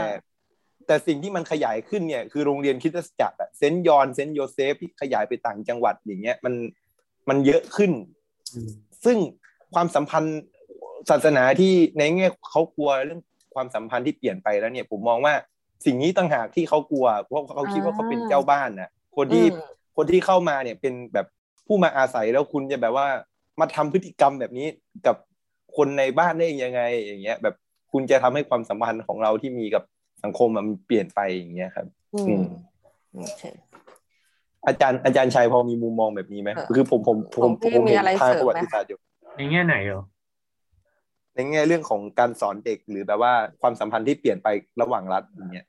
จะเปลี่ยนไปในแง่ที่ว่าแบบเมื่อเกิดเหตุการณ์ในวันๆแล้วแบบว่าอิสลามโมโฟเบียมันเข้ามาในไทยแล้วแบบว่าพุทธไทยก็กลัวอิสลามมาก จนต้องประกาศในปีห้าเจ็ดอีกครั้งหนึ่งที่ ที่วัดธรรมกายถูกล้อมใช่ไหมแล้วก็มีพระไปชุมนุมที่พุทธมณฑลแล้วก็เรียกร้องศาสนาพุทธเป็นศาสนาประจำชาติอีกรอบหนึ่งอย่างเงี้ยแล้วแล้วความเปลี่ยนแปลงแบบเนี้ยอาจารย์มองว่ามันมีผลไหมที่พุทธศาสนาเนี่ย มีความมีความรู้สึกว่าตัวเองเป็นเจ้าบ้านอย่างเงี้ยอ๋ออืมหรือหรือความคิดว่า ถ้าเกิดไม่มีพรบสงฆ์แล้วจะเป็นยังไงอะไรอย่างเงี้ยป่ะอือืมมใช่ใช่ใช่ครับเราว่ามันมันคง มันคงเหมือนกับเราที่เหมือนเหมือนตัวหลวงพี่ที่ที่เกิดการเปลี่ยนผ่าน อย่างอย่างตอนแรก ๆ เราก็จะสนับสนุนใช่ไหมครับ สนับสนุนให้คิดถึงขนาดที่เรียกว่าเอ้ยถ้าประเทศเรายอมรับว่าผู้ศาสนาเป็นสัญชาติชาติมันก็จะดีอืมแต่มันก็เกิดการเปลี่ยนผ่าน เปลี่ยนผ่านตรงที่ว่าเราอืมอืมเราเข้าใจทีละสเต็ปมากขึ้น มันเหมือนกับว่าเราได้เห็นข้อเสียของมัน ข้อเสียตรงตรงไหนตรงที่ว่า รัฐใช้ศาสนาเป็นเครื่องมือในการบริหาร แล้วก็ในการทำคนให้ตาบอด ทั้งๆที่จริงๆแล้วศาสนาพุทธเป็นศาสนาแห่งการรู้ตื่นและเบิกบานนะเป็นศาสนาแห่งใช้กาเหรตุดูใช้เหตุใช้ผลมากเลยนะครับอาจารย์ใช่ใช่เป็นศาสนาที่ทำให้ตาสว่าง แต่มันกลับกลายเป็นว่าเอาเอาเอาความตาสว่างของพุทธเนี่ยมาใช้งานแล้วทำให้คนตาบอดอืมทราบไหมครับ แล้วตอนตัวเราก็ตาบอดไปด้วย แล้วอืมตอนที่เราตาสว่างก็คือเราเราเห็นว่ามันมีความสัมพันธ์แน่นแฟ้นต่อกัน แล้วก็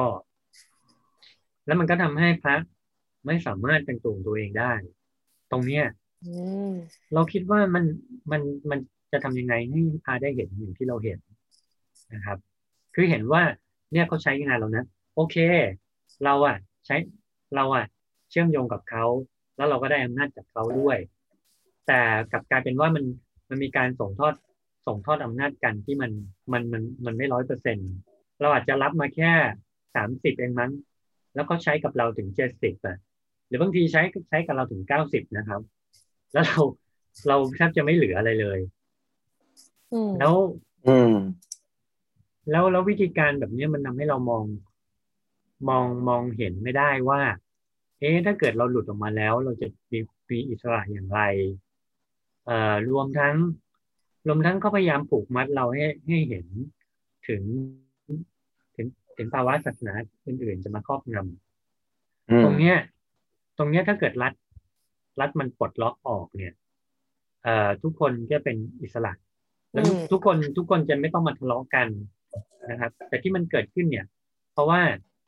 เพราะว่าวัดรัฐเชื่อมตัวเองกับศาสนา แล้วเชื่อมเชื่อมแบบว่าเชื่อมเชื่อมไม่ทั่วถึงเนี่ย พอคุณเชื่อมเชื่อมแบบไม่ทั่วถึง มันก็ทำให้ศาสนาอื่นเขาก็มีมีมีจริงๆแล้วเขาก็อาจจะมีความต้องการที่จะมาเผยแพร่อยู่แล้ว แต่ตอนเนี้ยเขาก็ใส่ช่องทางทางกฎหมาย ซึ่งตัวเราเนี่ยที่เป็นเจ้าของบ้าน เราไม่ไม่ตระหนักรู้เอง ไม่เฉลียวเอง หรือว่าไม่อืมไม่ละเอียดถี่ถ้วนเองที่จะมองการเมืองแบบรอบด้าน แล้วก็พยายามถ้าเราถ้าเราจะฉลาดขึ้นเนี่ย เรามีวิ ธีก็คือเรามองประเทศอื่นที่เป็นโมเดลนะครับ ว่าประเทศอืมอื่นเขามีเขามีโมเดลอย่างไร อย่างเกาหลี อย่างไต้หวันเนี่ยเขามีโมเดลที่จะไม่ไม่เชื่อมโยงรัฐกับศาสนาอืมนะฮะเราเราเอาประเทศในเอเชียของเราก็ได้ หรืออย่างญี่ปุ่นเนี่ยก็ไม่เอาเออศาสนามาเชื่อมโยงสามประเทศใช่เนี่ยเราไปดูเราไปดูโมเดลก็ได้ แล้วทีเนี้ยอาจจะเป็นว่าเรื่องบังเอิญนะว่าเราเราเป็นพระที่ออกไปประเทศอื่นๆ เราเคยไปไต้หวัน เราเคยไปเกาหลี มันก็เลยทำให้เราอืมเห็นโมเดล การเห็นโมเดลเนี่ย มันจะทำให้เราเข้าใจถึงถึงตัวตนของเรามากขึ้นว่า โอเค ถ้าต่อไป เอ่อรัฐแยกตัวออกโดดๆแล้วเนี่ย เราจะเป็นตัวของตัวเองได้อย่างไรอืมเพราะฉะนั้นเราอืมคิดว่า เราคิดว่าในการขับเคลื่อนเนี่ย มันมันมาถึงจุดเปลี่ยน จุดที่น่าสนใจ จุดที่ จะต้องให้ความรู้กับพระรูปอื่นๆให้มากขึ้นว่า เอ่อถ้ามันแยกถ้ารัฐกับศาสนาแยกตัวไปแล้วเนี่ย เรามีวิธีนะ ที่เราอืมจะยืนหยัดด้วยตนเอง ตรงเนี้ย เราต้องให้ความรู้เขา ก็คืออมเหมือนว่าปัญหาตอนนี้ก็คือเหมือนกับว่าพระสงฆ์หรือในอะไรเงี้ยจะมองไม่ค่อยเห็นภาพใช่ไหมคะว่าแบบพอเรากลายเป็นอิสระปุ๊บแล้วเราจะเป็นยังไงต่ออะไรเงี้ยต่อ โอเค แล้วทีเนี้ยค่ะพออยากย้อนกลับมาถามทั้งสองท่านนะคะว่า แล้วท้ายที่สุดแล้วอะค่ะ คือมันเป็นปัญหามันเป็นคำถามยอดฮิตอะเนาะที่แบบน่าจะโดนถามกันมาเยอะว่าแบบ เออ แล้วพระสงฆ์อะควรยุ่งกับการเมืองไหมอืมโอเคเรนโฟกตอบก่อนก็ได้ค่ะ คือผมมองว่าการเมืองมันมันมาในรูปแบบของการรวมกลุ่มกันนะเนาะเพื่อแบบว่าต้องต่อสู้กับคนกลุ่มอื่น หรือแม้กระทั่งแบบว่าสัตว์ร้ายที่จะเข้ามาอย่างเงี้ย แต่ในอีกกลุ่มหนึ่งเนี่ย เพราะว่าเรามีผลประโยชน์ที่จะต้องแบ่งกันมากกว่าอย่างเงี้ยแล้วการกระจายผลประโยชน์ในการที่จะแบบว่าออกหากินออกล่าเนี่ยมันมันก็มีไงแล้วถามว่าพระพระมีผลประโยชน์อะไรไหมกับสังคมเนี่ย คือผมก็คิดว่า อย่างการรับบิณฑบาตเนี่ย มันก็เป็นผลประโยชน์ของสังคมที่เขาเนี่ยมีให้อยู่แล้วอย่างเงี้ย คือผมก็มองว่าจริง ๆอะเรายุ่งตั้งแต่ ตั้งแต่เขามาเอาเงินมาบริจาคให้ให้ให้เราแล้วอย่างเงี้ยอืมแล้วคุณก็ยุ่งกับการเมืองด้วย เพราะว่าคุณอะเป็นคนกล่อมเกลาทางด้านศีลธรรมหรือ หรือจริยธรรมอะคือคุณสอนเรื่องความดีความเลวอย่างเงี้ย หรือคุณสอนว่าให้รู้จักพอประมาณอย่างเงี้ยประเด็นของแบบว่างดเหล้าเข้าพรรษาอย่างเงี้ยมันก็เริ่มมาแล้วในในช่วงนี้อย่างเงี้ยอืมซึ่งจริงๆอะการงดเหล้าเข้าพรรษา หรือไม่งดเหล้าเข้าพรรษาเนี่ยมันมันไม่ได้เกี่ยวกันเลยถ้า คือการกินการกินเหล้าเนี่ย คือมันเว้นนะครับ เว้นจากการกินอะเวรมณีอะมคือการที่คุณเว้นเนี่ยก็เพื่อตัวคุณเอง แต่คุณไม่จำเป็นน่ะ คุณไม่จำเป็นต้องแบบว่างดเหล้าหรือไม่ขายเหล้าในงานเข้าพรรษาอย่างเงี้ย เพราะว่าในหลักการของประชาธิปไตยเนี่ยเสรีภาพเนี่ยคุณสามารถเลือกได้ตราบใดที่คุณไม่ไปทำร้ายคนอื่นน่ะการที่คุณกินเหล้าแล้วไม่ไปทำร้ายคนอื่น หรือไปทำให้คนอื่นเดือดร้อนเนี่ย มันไม่มีปัญหาเลยถึงว่าถึงแม้ว่ามันมีปัญหาตำรวจเขาก็จัดการได้กฎหมายบ้านเมืองที่เป็นลายลักษณ์ในลักษณ์อักษรเนี่ยรูออฟลอเนี่ยมันมันจัดการได้อยู่แล้วนิติรัฐอย่างเงี้ยครับ มันไม่จำเป็นต้องมีนิติธรรมอะอืมครับแล้วในประเทศเราก็ไม่ได้มีแค่ศาสนาเดียวด้วยอะเนาะถ้าพูดถึงใช่ใช่ใช่ แล้วก็เนี่ยมันมันพีคมากคือผมเนี่ยไปอยู่วงสารเสวนากับผู้คนที่เป็นศานับถือศาสนามุสลิมอะเนาะ วันหยุดของเขาอะ แทบไม่มีเลย แต่วันหยุดของพุทธศาสนาเนี่ยมีเต็มสูบเลยอย่างเงี้ยอืมมีเยอะมากนะในปฏิทินอะ ใช่แล้วคือมันน่าน้อยใจนะถ้าเวลาอืแบบมว่าอืมวันไหนที่มันเป็นศีลอดของเขาแล้วเขาแบบว่ายังต้องทำงานหนักอย่างเงี้ย แทนที่แบบเขาเขาควรจะพักหรือแบบว่าไปทำพิธีของเขาที่เขาอยู่อย่างเงี้ย หรือคุณก็เลือกได้เลยถ้าคุณเป็นรัฐอะถ้าคุณเลือกที่จะไม่มี วันสำคัญทางศาสนา คุณก็ตัดออกหมดเลย หรือถ้าคุณจะมีอะคุณก็มีให้หมดเลยอย่างเงี้ยแต่คุณก็ต้องจัดสรรนะว่าแรงงานเนี่ยจะต้องทำงานยังไงอย่างเงี้ยเมื่อมีเวลาอืพักมมีเวลาพักหรือมีเวลาทำงานแปดชั่วโมงต่อวันไม่ใช้คนเหมือนควายอย่างเงี้ยก็ก็โอเคแล้วอย่างเงี้ยครับอืม ในเมื่อแบครับบว่าศาสนากับการเมืองมันสัมพันธ์กันตลอดเนาะเพราะฉะนั้นการที่เราจะแบบออกไปเคลื่อนไหวทางการเมืองอะไรต่างๆเนนโฟกก็มองว่ามันก็ไม่ได้ผิดอะไร เพราะแบบมันจะมีคำพูดหนึ่งที่แนนโฟกน่าจะได้ยินบ่อยๆที่บอกว่าไม่ใช่กิจของสงฆ์อะไรเงี้ยเนาะเพราะฉะนั้นก็อืมมองว่าแบบ ในเมื่อมันแยกกันไม่ขาดนี้มันก็เป็นมันก็เป็นสิทธิของเราเหมือนกันที่เราจะออกมาเคลื่อนไหว แล้วก็เรียกร้องในสิ่งที่เราถูกริดรอนอะไรต่างๆนานามาใช่ครับ ถ้าการเมืองไม่ใช่กิจของสงฆ์ผมว่าทหารคงไม่ได้อยู่นั่งนั่งนั่งนั่งในรัฐรัฐสภาแล้วคงว่าถูกต้องเออกลัวไปหมดตอนนี้โอเค แล้วของหลวงพี่นะคะ มองในเรื่องนี้ยังไง อืมอะไรนะถ้าการเมืองไม่เกี่ยว ข้องกับสงฆ์ใช่ใช่ค่ะ แล้วแบบว่าพระสงฆ์อันควก็รคงยุ่งไม่นั่งรักัฐบสภาการเมืองไหมอะไรอย่างเงี้ยค่ะ ถ้าอืมถ้าถ้าถ้าในมุมมองของหลวงพี่อ๋อเพราะมันจะมีคำพูดที่แบบเหมือนเมื่อกี้ที่พูดมาว่าแบบ เออแบบอย่างคารวาสอะไรเงี้ยเนาะเขาก็จะพูดประมาณว่าแบบ มันไม่ใช่กิจของสงฆ์อะไรเงี้ยอย่าไปทำเลย อย่าไปออกไปเคลื่อนไหวอะไรเงี้ยค่ะ อืมเอ๊ะแต่นี้ต้องต้องถามว่าคนถามเนี่ยเขาไม่รู้หรอกว่า จริง ๆ แล้วเออพระสงฆ์ก็ยุ่งกับการเมืองอยู่แล้วอะแล้วก็การถูกห้ามไม่ให้ยุ่งก็คือการเมืองอย่างหนึ่ง อืมแล้วอืถ้ามคุณไปดูธงชาติเนี่ยธงชาติมีสีขาวสีขาวคือศาสนา อืมเนี่ย เพราะฉะนั้นมันก็เห็นว่า จริงๆแล้วพระสงฆ์ก็ยุ่งกับการเมืองอยู่แล้วอะอืมรัฐก็เอาอืมศาสนาไปยุ่งกับการเมือง ถ้าอยากไม่ถ้าไม่เออออยากให้ให้ยุ่งการเมืองก็คือธงชาติก็ต้องเอาสีขาวออกอืมผมว่ามันมันน่าจะเหลือแค่สีแดงอะเพราะกษัตริย์ก็ไม่ยุ่งกับการเมืองอย่างเงี้ยอืม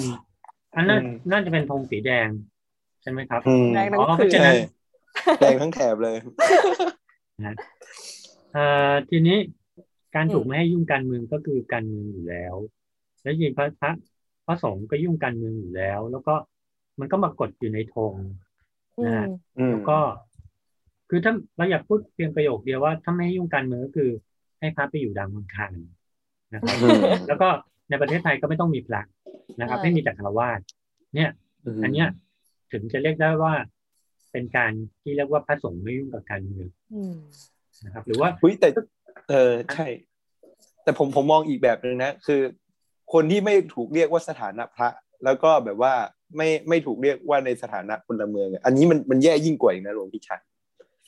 คือคือคืออันนี้ยังไงอะคะมันเป็นอะไรนะสถานะสถานะยังไงเน้นโฟกออธิอะไรบายนะ ฟังแล้วงง คือคนที่ไม่ถูกเรียกว่าสถานะพระ และอืมไม่ถูกเรียกว่าสถานะพลเมืองอย่างเงี้ย มันมีนะอ๋ออ๋ออืมแล้วยังไงคืต่อคืออย่างนี้ครับ มันเขากลายเป็นผีอะผมรู้สึกอย่างนั้นอะ ในอ๋อในสังคมไทยอะคือ คือถ้าหลวงพี่ชายนึกถึงแม่ชีผมขาวหัวโล้นอย่างเงี้ย กระทรวงกลาโหมเขาเขาไม่นับนะว่าเป็นพลเมืองอะเขาตีความว่าเป็นนักบวชอืมแต่ในขณะเดียวกันน่ะ ในขณะเดียวกันเขาไม่ได้รับสิทธิพีเวเลต ที่แบบพระได้รับอะอย่างหลวงพี่ชายเนี่ยนั่งรถเมล์ฟรีอย่างเงี้ยเขาไม่ได้นะเขาต้องแบบจ่ายเงินนะแล้วในต้นทุนทางวัฒนธรรมของเขาอะ ไม่มีใครไปทำบุญกับเขานะเพราะว่าสินเขาน้อยกว่าพระว่าเขาคิดแค่สินแปดอย่างเงี้ยเขากลายเป็นแม่นาคเลยอะที่แบบอยู่ในวัดอย่างเงี้ย เออเขาจะได้ทำบุญก็แค่ญาติโยมที่สนิทกับเขาแค่นั้นแหละอย่างเงี้ยอืมอืมอืมเนี่ยแบบปิตาธิปไตยมากๆเลยในเรื่องไม่เนี้ยชีใช่ไหมที่คแบรับบไม่ชีแม่ชีโดนอืมใช่ครับ จู่ๆทำไมถึงพูดคือถึงเรื่องไม่ชีขึ้นมา คือคือผมมองว่าก็เขาควรถูกยอมรับให้เป็นแบบว่าภิกษุณีถูกต้องตามกฎหมายและเป็นนักบวชอืมอย่างเงี้ยคือภิกษุณีก็ยังก้ำก้ำกึ่งกึ่งๆนะในรัฐไทยอะเพราะว่าอืมก็ยังไม่รองรับในถูกกฎหมายอย่างเงี้ยครับใช่แต่ก็ก็มีได้ในอันอันออฟฟิเชียลอย่างเงี้ยผมผมเลยรู้สึกว่าแม่ชีถูกกลายเป็นผีอะถูกพระรับใช้ในวัดแต่ไม่ไม่มีผลประโยชน์ในแทบในวัดแทบไม่มีเลยอย่างเงี้ย อืม เห็นด้วยค่ะ ประเด็นนี้ประเด็นนี้น่าจะแบบน่าจะพูดกันได้แบบยาว มันน่าจะแบบแตกอืมเป็นอีกประเด็นได้เลยใช่ไหมในถ้าพูดถึงประเด็นแม่ชีที่แบบถูกโครงสร้างสังคมกดทับ แล้วก็ถูกแบบว่าปิตาธิปไตยอะไรเงี้ยเนาะอืม อืมเอ๊ะแต่มันก็มีกลุ่มบุคคลอีกคนอีกกลุ่มหนึ่งที่เมื่อกี้อ่าโฟกพูดถึง แต่กลุ่มบุคคลนี้ก็จะเป็นแตกต่างอีกก็คือไม่ใช่พระ แล้วก็ไม่ใช่ประชาชน แต่ก็เป็นอืมเป็นอยู่ในระดับที่เรียกว่า จะจะเรียกว่าผีเหมือนกัน แต่ว่าเป็นผีที่ไม่มีใครสามารถพูดถึงเขาได้ ถ้าพูดถึงก็จะถูกฟ้อง แล้วก็เป็นผีที่ค่อนเป็นผีที่ค่อนมีอิทธิพล คือไม่ใช่ไม่ใช่เถื่อนแบบไม่ชี แต่ว่าเป็นเป็นอีกสเตตัสหนึ่งซึ่ง เอ่อไม่ใช่พระแล้วก็ไม่ใช่ประชาชนอืมแล้วก็เขาบอกว่าอะไรนะ อยู่เหนือการเมือง แต่จริงๆแล้วไอ้ไอ้คำว่าการเหนือการเมืองเนี่ย มันมันมันก็ทำให้เข้าใจว่า เอ๊ะตกลงคุณอยู่เหนือการเมืองก็คือเหนือจนสามารถควบคุมการเมืองได้ใช่ไหมอะไรอ๋แบอบเนี้ยอุ้ยอาจารย์พูดถึงเลือดคนเลือดสีน้ำเงินน่ะเนี่ยลำลึกเนาะคือมันมันมีทั้งคนคนเถื่อนแล้วก็คนที่เป็นผีเอออะไรอย่างเงี้ยอืมคือประเทศเราเพราะว่ามันมีมันมันมันมีอะไรแปลกๆนะเนี่ย ผมว่าเขาเขาไม่ใช่ผีอะแต่เขาเขาเป็นเขาเรียกว่าอะไรนะ มันเป็นแบบว่าเป็นมารจำแรงลงมาเป็นเทวดามากกว่าอ๋อเพราะว่าเขาเขาคือด้วยพิธีกรรมของศาสอ๋อนาเนี่ยเขาทวีตให้เป็นสยามเทวทิราชเลยนะอ๋อแต่ในขณะเดียวกันกลางคืนมาเขาก็สูบเลือดคนอย่างนี้ไง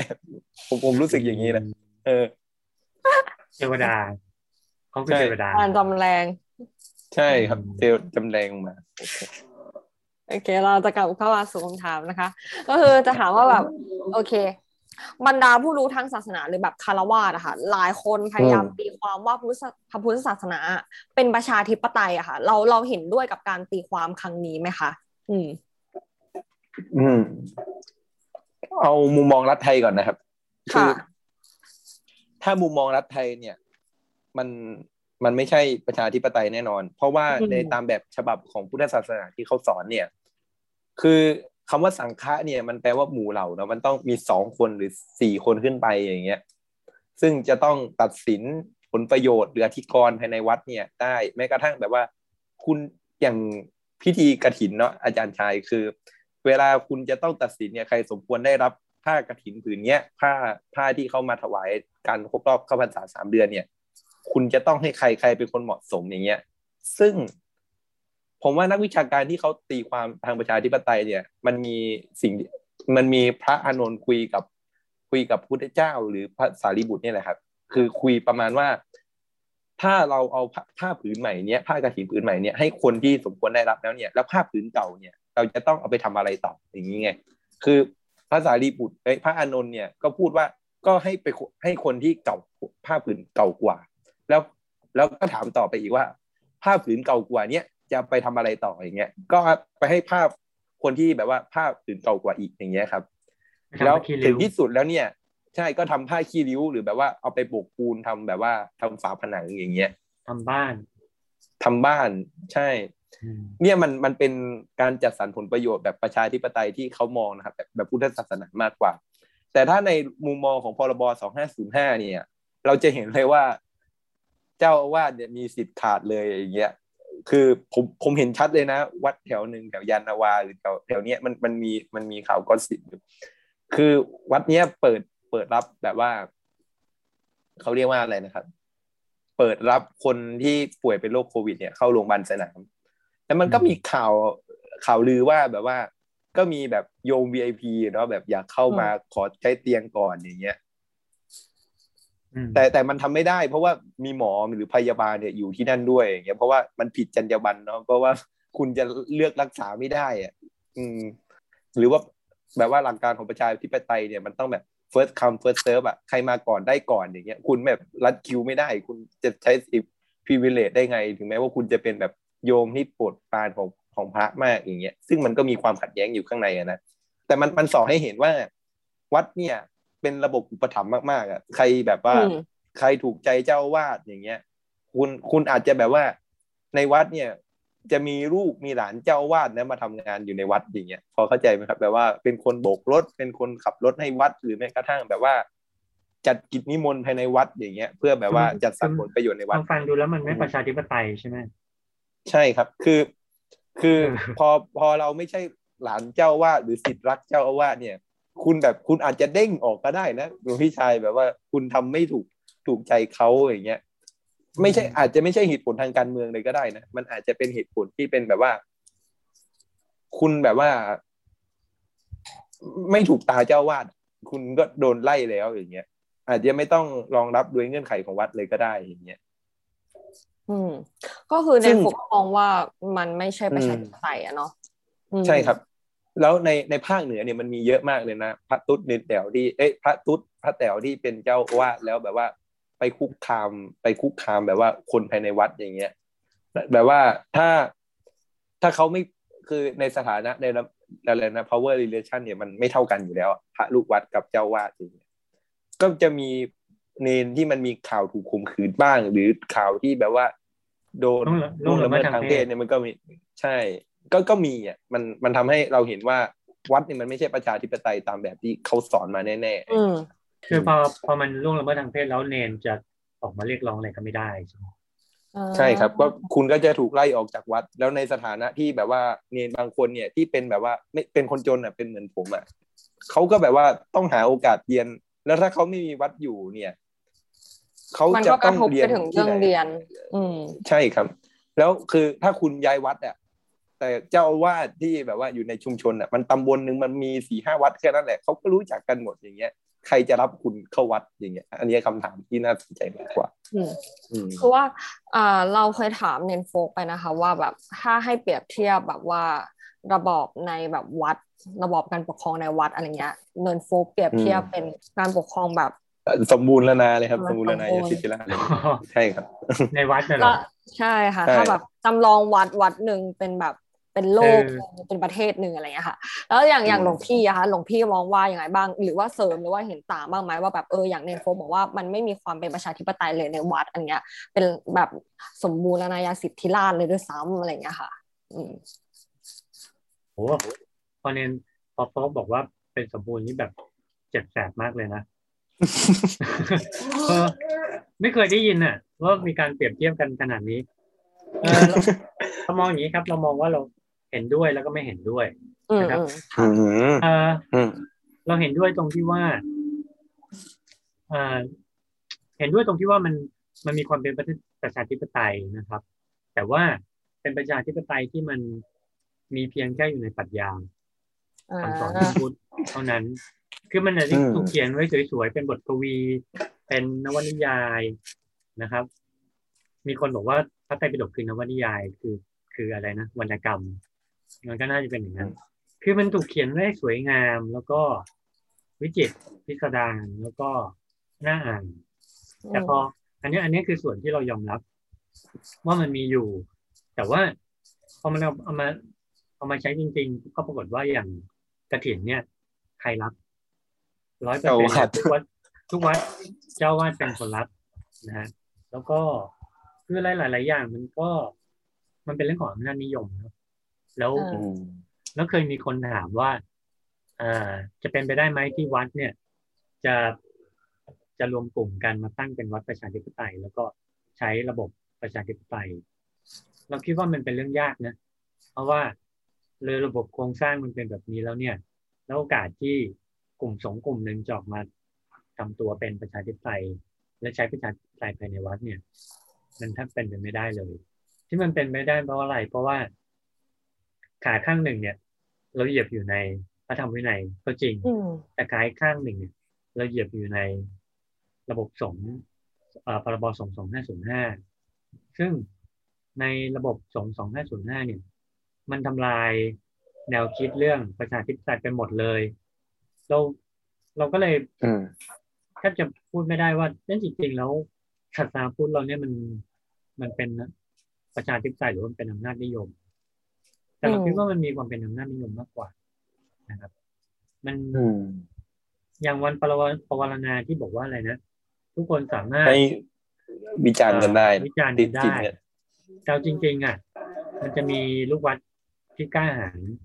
วิจารณ์เจ้าทุวากดคนอืมปรากฏว่าอืมวิจารณ์วิจารณ์ไปเดี๋ยววันรุ่งขึ้นอาจจะไม่มีวัดอยู่ก็ได้อืมเอ้ยมันเหมือนใครนะที่เป็นเผด็จการแอฟริกันน่ะ ผมยอมรับเสรีภาพในการพูดนะ แต่ผมไม่ยอมรับว่าหลังจากพูดไปแล้วคุณจะมีเสรีภาพอยู่ใครพูดใครพูดจำไม่ได้ คือเอ่อจำไม่ได้แต่แต่อยู่แอฟริกาครับผมจำได้อ๋ออืมเนอะอืมโอเคค่ะ แล้วทีเนี้ยค่ะ แนวความคิดว่าแบบการปฏิรูปศาสนาค่ะ ทั้งสองมีความเห็นว่าไงคะเราควรปฏิรูปศาสนาไหมอย่างเนนโฟกเห็นด้วยไหมอย่างหลวงพี่เห็นด้วยหรือเปล่ากับการปฏิรูปศาสนาปฏิรูปประเทศครับ แล้วปฏิแล้วปฏิรูปศาสนาจะตามมา ก็คือปฏิรูปยังไงให้มันเอาศาสนาออกมาอืมเพราะลำพังจะจู่ๆให้ปฏิรูปให้ให้พูดว่าปฏิรูปศาสนาอืมเอ๊ะมันจะปฏิรูปยังไงในเมื่อ ในเมื่อมันมีโครงสร้างบางอย่างอ่าคอนโทรลศาสนาอยู่เพราะฉะนั้นมันก็ต้องปฏิรูปประเทศครับ แล้วศาสนาเนี่ยคือจะตามมาอืมใช่ครับ คือคือผมมองเหมือนอาจารย์ชัยเลยคือว่า ถ้าข้อเรียก ร้องของเราที่แบบว่าเพดานสูงสุดของเรายังไม่ได้รับการแก้ไขอะคุณคุณอย่าหวังเลยว่าว่าแบบว่าอืมเรื่องเล็ก ๆ แค่นี้มันมันจะทำได้อย่างเงี้ยคืออมมันต้องดันให้สุด เพื่อแบบว่า และรุนแรงที่สุดเท่าที่เราจะทำได้ในตอนเนี้ย แล้วเรามันมันจึงเป็นเหตุผลว่าเราถึงแยกไม่ขาดกับกลุ่มเรียกร้องในปัจจุบันเนี้ยซึ่งอ่าเราก็มีผุดแคมเปญเล็กๆกันเนาะที่เราบอกว่า ถ้าคุณเห็นด้วยกับความเป็นคนอะคุณก็ไม่ต้องโกนคิ้วหรอกอย่างเงี้ยอ่าเพราะว่าอ่ามันมันมันก็จะเป็นสัญญาให้คนรู้ว่าคุณยังคุณยังเห็นค่าของความเป็นคนอะคุณไม่ได้เป็นพระที่แบบว่าอยู่ในชนชั้นหรือในขนบเดิม คุณยังมีจิตสำนึกที่เป็นพลเมืองและอืมเมตตาคนอย่างเงี้ย คุณไม่ใช่แบบว่าอยู่ในวิธีคิดของชนชั้นที่แจกข้าวกล่องไปวันๆแล้วคุณก็เขาเรียกว่าอะไรนะครับสำเร็จความใคร่ทางจริยธรรมของคุณไปอย่างเงี้ยมันอืมมันก็เป็นคุณคุณจะเรียกคุณว่าเป็นพระยังไงถ้าคุณยังเห็นคน คนตายอยู่อย่างเงี้ยครับอืมก็เลยมีแคมเปญนี้ขึ้นมา ก็คือจะพูดยังไงเดียมันก็จะมาแย้งกับคำพูดที่ว่าเราไม่ควรยุ่งการเมือง เราจะยุ่งไม่ได้ได้ยังไงเนี่ยเมื่อทุกสิ่งมันยึดโยงกันไปหมด เราไม่สามารถปฏิรูปอืมศาสนาได้ ถ้ามันไม่มีการปฏิรูปประเทศ อืม อืมเราถามต่ออะค่ะว่า แล้วแนวคิดแบบว่าฆราวาสนิยมหรือโลกโลกวิวิสัสัยยอะค่ะ อ่า ของแต่ละอืมคนเป็นยังไงบ้างอะค่ะอาจจะเริ่มที่หลวงพี่ก่อนก็ได้ค่ะ เดี๋ยวผมจะพูดก่อน คือเอาเอาของผมก่อนก็ได้ โอเค คือผมอะยืนแนวคิดแบบมาร์กซิสต์อะเนาะผมก็มองว่าศาสนาเนี่ยมัน มันควรเป็นงานอดิเรกอะมันไม่ควรจะเป็นงานที่แบบว่า ที่แบบว่าทุกคน มันไม่ควรมีบัญญัติในกฎหมายด้วยซ้ำอะคือ แต่เราควรมีข้อห้ามบางอย่างที่ที่แบบว่าคนทั้งสองกลุ่มเนี่ย ไม่ไปทำร้ายกันอะ พอเข้าใจไหมครับเสรีภาพเนี่ยคุณแสดงออกได้ แต่ตราบใดที่คุณไม่ไปทำร้ายคนกลุ่มอื่นเนี่ยคุณก็แบบว่าทำได้อะอย่างเช่นแบบ อย่างอินเดียมันจะมีเรื่องแปลกๆเนะมุสลิมกับฮินดูมันตีกันโดยแบบว่าฮินดูเอารูปปั้นรูปปั้นของตัวเองอะไปไว้กลางโบสถ์ของอิหม่ามอย่างเงี้ยมัสยิดอย่างเงี้ยมันก็ทำแต่แต่ในคำสอนของเขาอะมันไว้ไม่ได้มันมีเทวรูปบูชาไม่ได้อย่างงี้ซึ่งผมมองว่า ตราบใดที่ศาสนาไม่ไม่ไปเบียดเบียนเขาเรียกว่าอะไรนะครับกดขี่คนเนี่ย ผมก็ยังโอเคที่ยังมีศาสนาครับอย่างหลวงพี่อะค่ะแล้วขอโทษคือนะคำถามเดี๋ยวผมขอขอขอขอขออธิบายแบบงานอดิเรกก่อนนะเนาะโอเคได้ผมผมผมผมมีโมเดลแบบญี่ปุ่นน่ะ มันคุณอาจจะเป็นแบบคอสเพย์ก็ได้อะคุณอยากแต่งตัวแบบพระคุณก็แต่งได้ ไม่ไม่ไม่ไม่ผิดกฎหมายอืมว่าเป็นรสนิยมของคุณอย่างเงี้ย หรือแบบว่า คุณอะตอนเช้าเป็นพระอย่างนี้ก็ได้ แต่ตอนเย็นคุณไปขับรถเมย์อย่างเงี้ยมันก็ทำได้ในในมุมมองของเราเพราะเราก็เป็นแรงงานในในในระบบใช่ไหมล่ะ แต่การแต่งตัวเป็นพระของคุณอะมันมันเป็นรสนิยมของคุณและมันเป็นวิถีปฏิบัติแบบฮิปปี้อะคือคุณอ่าทำก็ทำไปคุณกินกาแฟเล่นกีตาร์ข้างถนนคุณก็ทำไปมันตราบใดที่คุณยังไม่คุณยังไม่ไปฆ่าใครเนี่ย ผมผมก็โอเคแล้วอย่างเงี้ยอืมอืมคือแต่สำหรับเราเรามองว่าเราคิดเรื่อง secular secular state เนี่ย ก็คืออมการแยกรัฐออกจากศาสนาปัญหาตอนเนี้ยก็คือว่านอกจากเราจะมีกฎหมายควบคุมสงฆ์แล้วเนี่ย ในรัฐธรรมนูญก็จะมีกฎหมายที่ไปไป protect ไปปกป้องศาสนาอย่างเช่น ห้ามแต่งกายเรียนแบบสงฆ์อืมห้ามห้ามห้ามไปทำอะไรไม่ดี ห้ามไปเอาความคิดความเชื่อของศาสนาอื่น หรือว่าการการทำลายอะไรสิ่งบูชาทางทางศาสนานี่ไปไป protect ทีนี้ นอกจากมันจะมีพรบสงฆ์แล้วเนี่ยมันก็จะมีชุดกฎหมายและธรรมนูญตรงนั้นทีนี้เราอยากจะบอกอย่างนี้ว่า เราจะต้องลบทิ้ง หรือว่าเราจะต้องยกเลิกพรบสงฆ์แล้วก็ยกเลิกกฎหมายพวกนั้น เพราะว่ากฎหมายพวกนั้นเนี่ย มันไปให้คุณค่าความสำคัญกับศาสนา เราต้องพูดอย่างนี้ครับว่า ระหว่างศาสนากับมนุษย์เนี่ย อันไหนสำคัญอืมกว่า ใช่ไหมครับอืมคือท่านท่านท่านในโลกของชีวิตของสิ่งมีชีวิตเนี่ย มนุษย์เป็นสิ่งมีชีวิต ศาสนาไม่ใช่สิ่งมีชีวิต เพราะฉะนั้นเราจะต้องปกป้องรักษาสิทธิเสรีภาพของมนุษย์ไว้ก่อน ส่วนอืมศาสนาเนี่ยเป็นสิ่งที่มาที่หลังและบางทีก็เป็นสิ่งที่มนุษย์สร้างขึ้น สิ่งเหล่าเนี้ยมันจะจริงหรือเปล่า มันจะเป็นสัจธรรมจริงหรือไม่ มันต้องใช้เวลาวิพิสูจน์นะครับ แต่การที่สิ่งที่บางครั้งต้องใช้เวลาในการพิสูจน์เนี่ย แล้วคุณไปโปรเทค คุณไปปกป้อง เอาพรบสงฆ์มาควบคุมเขากฎหมายพวกนี้มาควบคุมเนี่ย มันทำให้กลายเป็นว่าสิ่งมีชีวิตที่ที่จริง ๆ แล้วมันควรจะสำคัญที่สุดกลับกลายเป็นว่าคุณไปทำลายชีวิต อ่า ที่ต่างว่าอืมมีคนมีคนแต่งตัวเรียนแบบสงฆ์คุณไปโปรเทคจีวรแทนที่อืมคุณจะไปปกโปรเทคชีวิตของคนว่า เอ๊ะ การที่เขาไปแต่งตัวเรียนแบบเนี่ย เพราะว่าเขาเขาไม่มีกินหรือเปล่าเขาถึงต้องอาศัยตรงเนี้ยอืมมามาประทังชีวิต หรืออืมการที่คุณไปโปรเทคศาสนาเพราะมีพระรูปหนึ่งไปชุมนุม แล้วคุณไปตั้งข้อหาเขาว่า เนี่ย เป็นพระเรียนแบบหรือเปล่า แล้วต้องจับเข้ามาอืมพิสูจน์อย่างเงี้ย เพราะฉะนั้นจริง ๆ แล้วอืมสาระสำคัญของกฎหมายพวกเนี้มันนอนเซนมากมันไร้สาระ เพราะฉะนั้นสิ่งที่ใช่เราอยากจะบอกคนทุกคนก็คือว่าให้ตั้งคำถามตัวเองนะครับว่าระหว่างศาสนากับมนุษย์เนี่ยอันไหนสำคัญกว่า แล้วถ้าคุณคุณคิดว่า คุณเป็นมนุษย์เพียงพอ คุณก็ต้องมองเห็นว่ามนุษย์เนี่ยมีความสำคัญกว่า เพราะฉะนั้นเรื่องง่าย ๆ กับคำถามที่ว่า secularization หรือว่ารัฐที่เป็นรัฐคารวาสเนี่ยของเราคือยังไงก็คือ จะต้องเอาเอากฎหมายเหล่าเนี้ยไปชำระทิ้ง แล้วก็ทำยังไงอืมจะให้สิทธิและเสรีภาพของมนุษย์เนี่ย มาเป็นที่หนึ่งก่อนอืมโอเคคือเราก็เราเหมือนเราเราเราเหมือนเกี่ยงเรื่องอันนี้เลยนะครับแต่ว่า ลิขสิทธิ์ทางปัญญาอย่างเงี้ยเราจะควรมีหรือไม่มีอย่างเงี้ยพุทธศาสนาในไทยก็เหมือนกันนะคือมันมีกฎหมายที่เขียนว่าคุณมีสิทธิ์นับถือศาสนาใดก็ได้ หรือคุณจะปฏิบัติตามศาสนาใดก็ได้ตราบใดที่คุณไม่ไปทำให้อะไรนะครับว่าถ้าทำและศีลธรรมอันงามของไทยเนี่ยมันเปลี่ยนไปอย่างเงี้ยอันเนี้ยมันเหมือนแบบลิขสิทธิ์เลยนะว่า พุทธต้องเป็นแบบเดียวอย่างเงี้ย แบบไทยนิยมอย่างเงี้ย อืม แบบพุทธต้องพระไทยต้องไม่เป็นโกแบบนคิ้ว เอ้ยต้องต้องโกนคิ้วอะเออ ต้องแบบของรัฐอย่างเดียว ต้องแบบสำรวมต้องหน้าเลื่อมใสอะไรอย่างนี้ด้วยหรือเปล่า มันเลยแบบถูกใช่ครับไว้แบบนี้ อืม อืมโอเคค่ะ อันนี้แบบเราก็ดำเนินมาถึงแบบคำถามท้ายๆนะคะคำถามสุดท้ายก็คือ อยากอยากให้ทั้งสองสรุปอะค่ะว่าแบบในช่วงที่แบบเราเข้ามาสู่การเป็นการบวชเป็นพระเป็นเนรแล้วเนี่ยค่ะ สิ่งที่เราเรียนรู้ผ่าน อาจจะแบบอย่างหลวงพี่พูดว่าแบบทำให้เรามาพบโลกอีกใบใช่ไหมคะ อยากอยากให้รู้ว่าแบบสิ่งที่เราเรียนรู้และได้รับจาก การที่มาค้นพบโลกอีกใบมันมีอะไรบ้างอะไรเงี้ยค่ะ อืม อาจจะเริ่มที่หลวงพี่ก่อนก็ได้ค่ะเราคนเพราะว่าเสรีภาพมันมีสองด้านนะสองส่วน ส่วนหนึ่งก็คือเสรีภาพทางด้านจิตวิญญาณที่เราเข้ามาแล้ว เราได้ปลดปล่อย เราได้เห็นโลกอีกใบหนึ่งโลกที่มีทั้งความสงบทางใจ แล้วก็เป็นโลกที่ทำให้เราเข้าใจเรื่องด้านจิตใจ แล้วก็สามารถที่จะเพิ่มศักยภาพภายในให้เราอืมแต่เหนือสิ่งอื่นใด พอเราบวชไปนานๆเนี่ย เราก็ค้นพบโลกอีกใบหนึ่งนั่นก็คือโลกของ free speech หรือว่าโลกที่เราอืมสามารถพูดอะไรก็ได้แล้ว เราไม่โดนเราไม่ต้องโดนจับขังอืคุกมเราสามารถวิจารณ์เรื่องอะไรก็ได้ โดยที่เราไม่ต้องมานั่งพะวงกับสิ่งที่เราพูดไปในภายหลัง ว่าเอ๊ะฉันพูดอะไรไป แล้วฉันจะโดนไล่ตาม เราคิดว่า เสรีภาพทั้งสองส่วน มีความสำคัญไม่แพ้กัน แต่เหนือสิ่งอื่นใดก็คือ เราคิดว่าเสรีภาพอย่างหลังที่เรามาค้นพบเนี่ย มันกลับเป็นสิ่งที่มีคุณค่า ที่ที่มันครอบควบคุม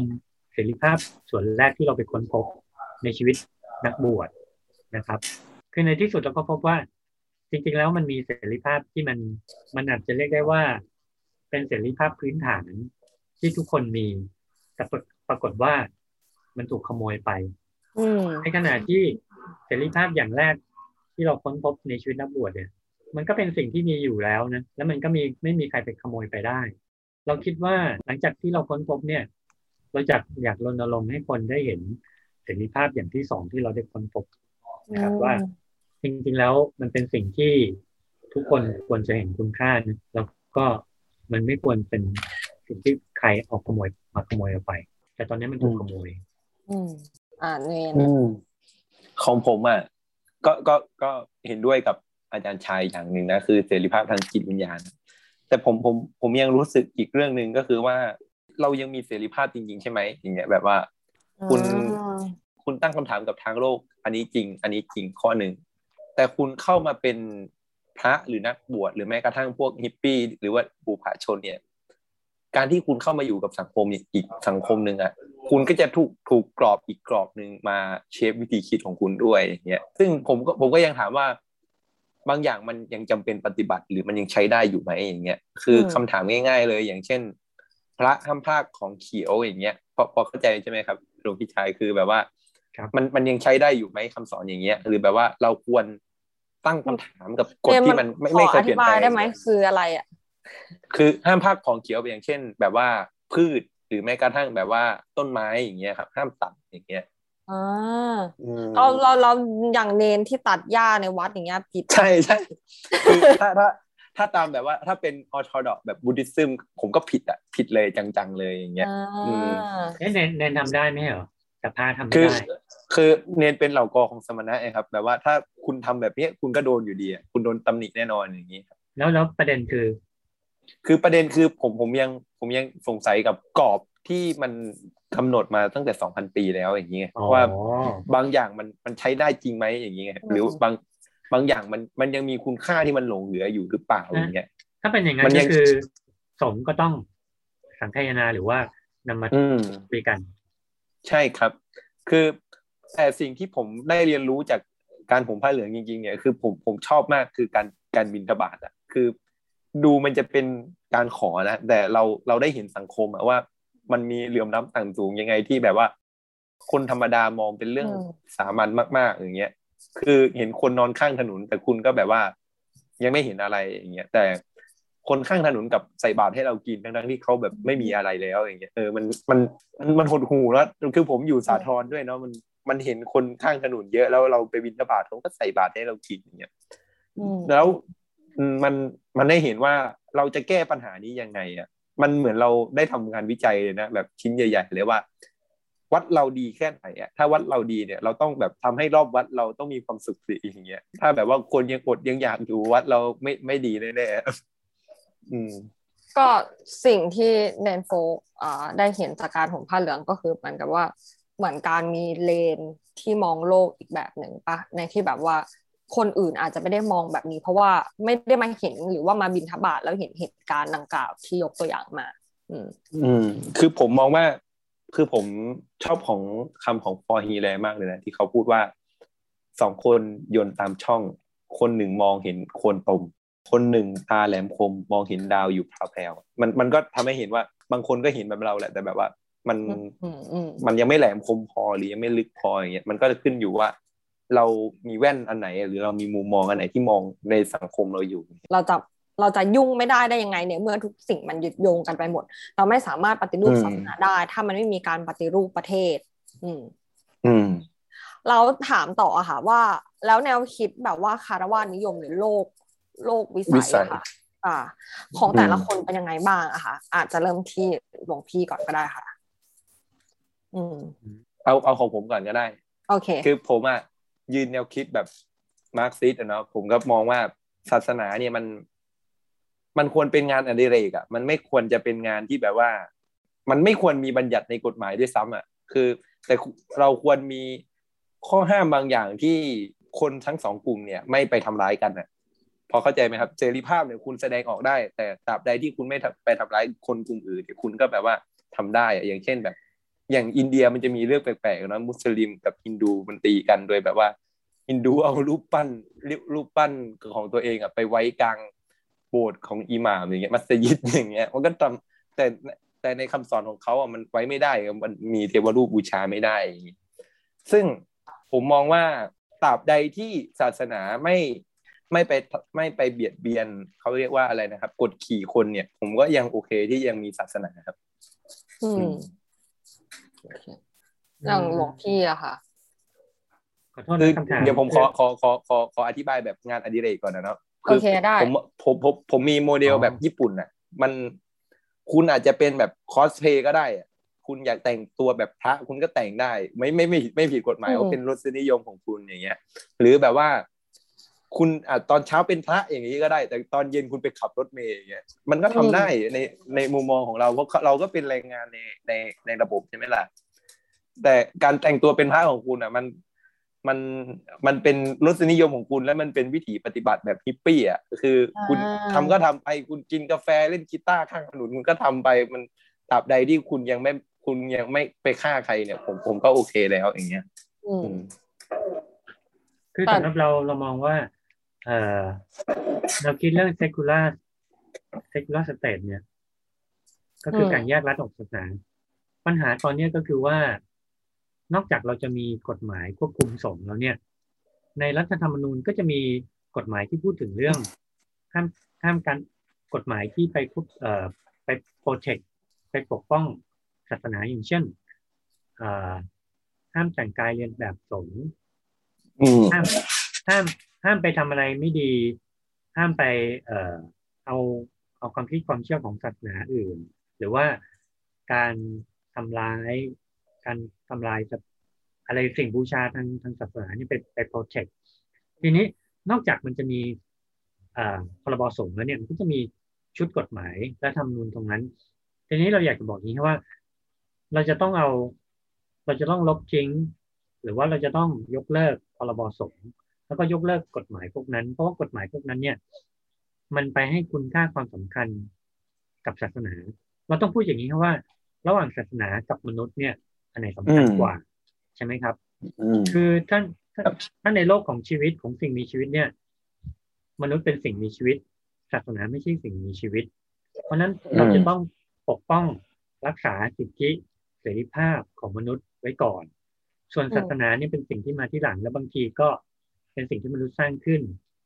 สิ่งเหล่านี้มันจะจริงหรือเปล่า มันจะเป็นสัจธรรมจริงหรือไม่มันต้องใช้เวลาพิสูจน์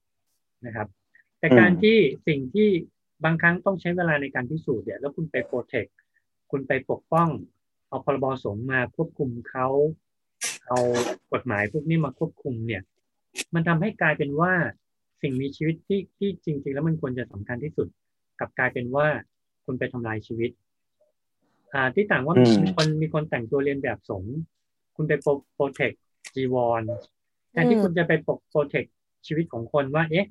การที่เขาไปแต่งตัวเรียนแบบเนี่ย เพราะว่าเขาเขาไม่มีกินหรือเปล่าเขาถึงต้องอาศัยตรงเนี้ยอืมมามาประทังชีวิต หรืออืมการที่คุณไปโปรเทคศาสนาเพราะมีพระรูปหนึ่งไปชุมนุม แล้วคุณไปตั้งข้อหาเขาว่า เนี่ย เป็นพระเรียนแบบหรือเปล่า แล้วต้องจับเข้ามาอืมพิสูจน์อย่างเงี้ย เพราะฉะนั้นจริง ๆ แล้วอืมเอ่อสาระสำคัญของกฎหมายพวกเนี้มันนอนเซนส์มากมันไร้สาระ เพราะฉะนั้นสิ่งที่ใช่เราอยากจะบอกคนทุกคนก็คือว่า ให้ตั้งคำถามตัวเองนะครับว่าระหว่างศาสนากับมนุษย์เนี่ยอันไหนสำคัญกว่า อืมครับ แล้วถ้าคุณคุณคิดว่า คุณเป็นมนุษย์เพียงพอ คุณก็ต้องมองเห็นว่ามนุษย์เนี่ย มีความสำคัญกว่า เพราะฉะนั้นเรื่องง่าย ๆ กับคำถามที่ว่า secularization หรือว่าเอ่อรัฐที่ไร้รัฐที่เป็นรัฐคารวาสเนี่ยของเราคือยังไงก็คือจะต้องเอาเอากฎหมายเหล่าเนี้ยไปชำระทิ้ง แล้วก็อ่าทำยังไงอืมจะให้สิทธิและเสรีภาพของมนุษย์เนี่ย มาเป็นที่หนึ่งก่อนอืมอืมโอเคคือเราก็เราเหมือนเราเราเราเหมือนเกี่ยงเรื่องอันนี้เลยนะครับแต่ว่าลิขสิทธิ์ทางปัญญาอย่างเงี้ยเราจะควรมีหรือไม่มีอย่างเงี้ยพุทธศาสนาในไทยก็เหมือนกันนะ คือมันมีกฎหมายที่เขียนว่าคุณมีสิทธิ์นับถือศาสนาใดก็ได้ หรือคุณจะปฏิบัติตามศาสนาใดก็ได้ตราบใดที่คุณไม่ไปทำให้อะไรนะครับวัฒนธรรมและศีลธรรมอันงามของไทยเนี่ยมันเปลี่ยนไปอย่างเงี้ยอันเนี้ยมันเหมือนแบบลิขสิทธิ์เลยนะว่า พุทธต้องเป็นแบบเดียวอย่างเงี้ย แบบไทยนิยมอย่างเงี้ย อืม แบบพุทธต้องพระไทยต้องไม่เป็นโกแบบนคิ้ว เอ้ยต้องต้องโกนคิ้วอะเออ ต้องแบบของรัฐอย่างเดียว ต้องแบบสำรวมต้องหน้าเลื่อมใสอะไรอย่างนี้ด้วยหรือเปล่า มันเลยแบบถูกใช่ครับไว้แบบนี้ อืมอืม โอเคค่ะ อันนี้แบบเราก็ดำเนินมาถึงแบบคำถามท้ายๆนะคะคำถามสุดท้ายก็คือ อยากอยากให้ทั้งสองสรุปอะค่ะว่าแบบ อ่า ในช่วงที่แบบเราเข้ามาสู่การเป็นการบวชเป็นพระเป็นเนรแล้วเนี่ยค่ะ สิ่งที่เราเรียนรู้ผ่าน อาจจะแบบอย่างหลวงพี่พูดว่าแบบทำให้เรามาพบโลกอีกใบใช่ไหมคะอยากอยากให้รู้ว่าแบบสิ่งที่เราเรียนรู้และได้รับจากการที่มาค้นพบโลกอีกใบมันมีอะไรบ้างอะไรเงี้ยค่ะ อืม อาจจะเริ่มที่หลวงพี่ก่อนก็ได้ค่ะเราคนเพราว่าเสรีภาพมันมี เอ่อมันมีสองสองด้านนะสองส่วน ส่วนหนึ่งก็คือเสรีภาพทางด้านจิตวิญญาณที่เราเข้ามาแล้ว เราได้ปลดปล่อย เราได้เห็นโลกอีกใบหนึ่งโลกที่มีทั้งความสงบทางใจ แล้วก็เป็นโลกที่ทำให้เราเข้าใจเรื่องด้านจิตใจ แล้วก็สามารถที่จะเพิ่มศักยภาพภายในให้เราอืมแต่เหนือสิ่งอื่นใด พอเราบวชไปนานๆเนี่ย เราก็ค้นพบโลกอีกใบหนึ่งนั่นก็คือโลกของ free speech หรือว่าโลกที่เราอืมสามารถพูดอะไรก็ได้แล้ว เราไม่โดนเราไม่ต้องโดนจับขังอืคุกมเราสามารถวิจารณ์เรื่องอะไรก็ได้ โดยที่เราไม่ต้องมานั่งพะวงกับสิ่งที่เราพูดไปในภายหลัง ว่าเอ๊ะฉันพูดอะไรไป แล้วฉันจะโดนไล่ตามนะครับ เราคิดว่าเอ่อเสรีภาพทั้งสองส่วนมีความสำคัญ ไม่แพ้กัน แต่อืมแต่เหนือสิ่งอื่นใดก็คือ เราคิดว่าเสรีภาพอย่างหลังที่เรามาค้นพบเนี่ย มันกลับเป็นสิ่งที่มีคุณค่าที่ที่ที่มันครอบควบคุมเสรีภาพส่วนแรกที่เราไปค้นพบในชีวิตนักบวช นะครับ คือยังไงอะ คือในที่สุดเราก็พบว่า จริง ๆ แล้วมันมีเสรีภาพที่มันมันมันมัน มันอาจจะเรียกได้ว่า เป็นเสรีภาพพื้นฐานที่ทุกคนมี แต่ปรปรากฏว่ามันถูกขโมยไปอืมในขณะที่เสรีภาพอย่างแรกที่เราค้นพบในชีวิตนักบวชเนี่ย เออมันก็เป็นสิ่งที่มีอยู่แล้วนะ แล้วมันก็มีไม่มีใครไปขโมยไปได้ เราคิดว่า หลังจากที่เราค้นพบเนี่ย เราจะอยากรณรงค์ให้คนได้เห็นเสรีภาพอย่างที่สองที่เราได้ค้นพบนะครับว่า จริงๆแล้ว มันเป็นสิ่งที่ทุกคนควรจะเห็นคุณค่านะแล้วก็มันไม่ควรเป็นสิ่งที่ใครเอาขโมยมาขโมยเอาไป แต่ตอนนี้มันถูกขโมย อืมอ่าเนนอืมของผมอะ ก็ก็ก็เห็นด้วยกับอาจารย์ชัยอย่างหนึ่งนะคือเสรีภาพทางจิตวิญญาณ แต่ผมผมผมยังรู้สึกอีกเรื่องหนึ่งก็คือว่า เราเราเรายังมีเสรีภาพจริง ๆ ใช่ไหมอย่างเงี้ยแบบว่า คุณอ่าคุณตั้งคือคุณตั้งคำถามกับทางโลก อันนี้จริง อันนี้จริงข้อหนึ่งและแต่คุณเข้ามาเป็นพระหรือนักบวชหรือแม้กระทั่งพวกฮิปปี้หรือว่าบุผาชนเนี่ย การที่คุณเข้ามาอยู่กับสังคมอีกสังคมหนึ่งอะคุณก็จะถูกถูกกรอบอีกกรอบหนึ่งมาเชฟวิธีคิดของคุณด้วยอย่างเงี้ยซึ่งผมก็ผมก็ยังถามว่า บางอย่างมันยังจำเป็นปฏิบัติหรือมันยังใช้ได้อยู่ไหมอย่างเงี้ยคือคำถามง่าย ๆ เลยอย่างเช่น พระห้ามพรากของเขียวอย่างเงี้ยพอพอเข้าใจใช่ไหมครับหลวงพี่ชายคือแบบว่าครับมันมันยังใช้ได้อยู่ไหมคำสอนอย่างเงี้ยหรือแบบว่าเราควรตั้งคำถามกับกฎเนนที่มันไม่ไม่เคขอยอเปลี่ธิยนบาแปลยงได้ไหมคืออะไรอะ คือห้ามพรากของเขียวอย่างเช่น แบบว่าพืชหรือแม้กระทั่งแบบว่าต้นไม้อย่างเงี้ยครับ ห้ามตัดอย่างเงี้ยอ่าอืมเราเราเราอย่างเนนที่ตัดหญ้าในวัดอย่างเงี้ยผิดใช่ใช่คือถ้าถ้าถ้าตามแบบว่าถ้าเป็นออร์โธดอกแบบบูดิซึมผมก็ผิดอะผิดเลยจังๆเลยอย่างเงี้ยอ่าอืมเอ๊ะเนนเนนทำได้ไหมเหรอแต่พาทำไม่คือได้คือเนนเป็นเหล่ากอของสมณะไงครับ แบบว่าถ้าคุณทำแบบเนี้ยคุณก็โดนอยู่ดีอะคุณโดนตำหนิแน่นอนอย่างนี้ครับแล้วแล้วประเด็นคือ คือประเด็นคือผมผมยังผมยังสงสัยกับกรอบที่มันกำหนดมาตั้งแต่สองพันปีแล้วอย่างนี้ไงอ๋อว่าบางอย่างมันมันใช้ได้จริงไหมอย่างนี้ไงหรือบางบางอย่างมันมันยังมีคุณค่าที่มันหลงเหลืออยู่หรือเปล่าอย่างเงี้ย ถ้าเป็นอย่างนั้มันนยัก็งคือสงฆ์ก็ต้องสังคายนาหรือว่านำมาอืมคุยกัน ใช่ครับ คือแต่สิ่งที่ผมได้เรียนรู้จากการผมผ้าเหลืองจริงๆเนี่ยคือผมผมชอบมากคือการการบินทบาทอะ คือดูมันจะเป็นการขอนะ แต่เราเราได้เห็นสังคมอะว่ามันมีเหลื่อมล้ำต่างสูงยังไงที่แบบว่า คนธรรมดามองเป็นเรื่องอืมสามัญมาก ๆ อย่างเงี้ย คือเห็นคนนอนข้างถนน แต่คุณก็แบบว่า ยังไม่เห็นอะไรอย่างเงี้ย แต่คนข้างถนนกับใส่บาตรให้เรากินทั้งๆที่เขาแบบไม่มีอะไรแล้วอย่างเงี้ยเออมันมัน มันมันหดหูแล้วคือผมอยู่สาทรด้วยเนาะมันมันเห็นคนข้างถนนเยอะแล้วเราไปบินทบาทเขาก็ใส่บาตรให้เรากินอย่างเงี้ยอืม แล้วอืมมันมันได้เห็นว่าเราจะแก้ปัญหานี้ยังไงอะ มันเหมือนเราได้ทำงานวิจัยเลยนะแบบชิ้นใหญ่ ๆ เลยว่า วัดเราดีแค่ไหนอะถ้าวัดเราดีเนี่ย เราต้องแบบทำให้รอบวัดเราต้องมีความสุขสิอย่างเงี้ยถ้าแบบว่าคนยังอดยังอยากอยู่วัดเราไม่ไม่ดีแน่ๆอืมก็สิ่งที่เนนโฟกอ่าได้เห็นจากการห่มผ้าเหลืองก็คือเหมือนกับว่าเหมือนการมีเลนที่มองโลกอีกแบบหนึ่งปะในที่แบบว่า คนอื่นอาจจะไม่ได้มองแบบนี้ เพราะว่าไม่ได้มาเห็นหรือว่ามาบินทบาทแล้วเห็นเหตุการณ์ดังกล่าวที่ยกตัวอย่างมา อืม อืม คือผมมองว่าคือผมชอบของคำของฟอร์ฮีแลมากเลยนะ ที่เขาพูดว่าสองคนโยนตามช่อง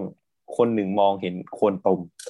คนหนึ่งตาแหลมคมมองเห็นดาวอยู่แผ่วๆมันมันก็ทำให้เห็นว่า บางคนก็เห็นแบบเราแหละแต่แบบว่า มันอืมอืมมันยังไม่แหลมคมพอหรือยังไม่ลึกพออย่างเงี้ยมันก็จะขึ้นอยู่ว่า เรามีแว่นอันไหน หรือเรามีมุมมองอันไหนที่มองในสังคมเราอยู่เนี่ยอืมโอเคค่ะ โอเคค่ะ วันนี้ก็ก็ขอบคุณทั้งสองมากเลยนะคะ ก็คือได้มาแลกเปลี่ยนก็คือ อาจจะเพราะว่าวันนี้เหมือนไม่ได้ทำตัวเป็นแบบว่าเป็นผู้ดำเนินรายการเท่าไหร่เพราะว่าทั้งสองคนก็ถามเขากันขอบคุณทั้งสองคนมากเลยนะคะ วันนี้ขอบคคุณรับดีขครัอบบคุณครับ You listening, the Momentum Podcast.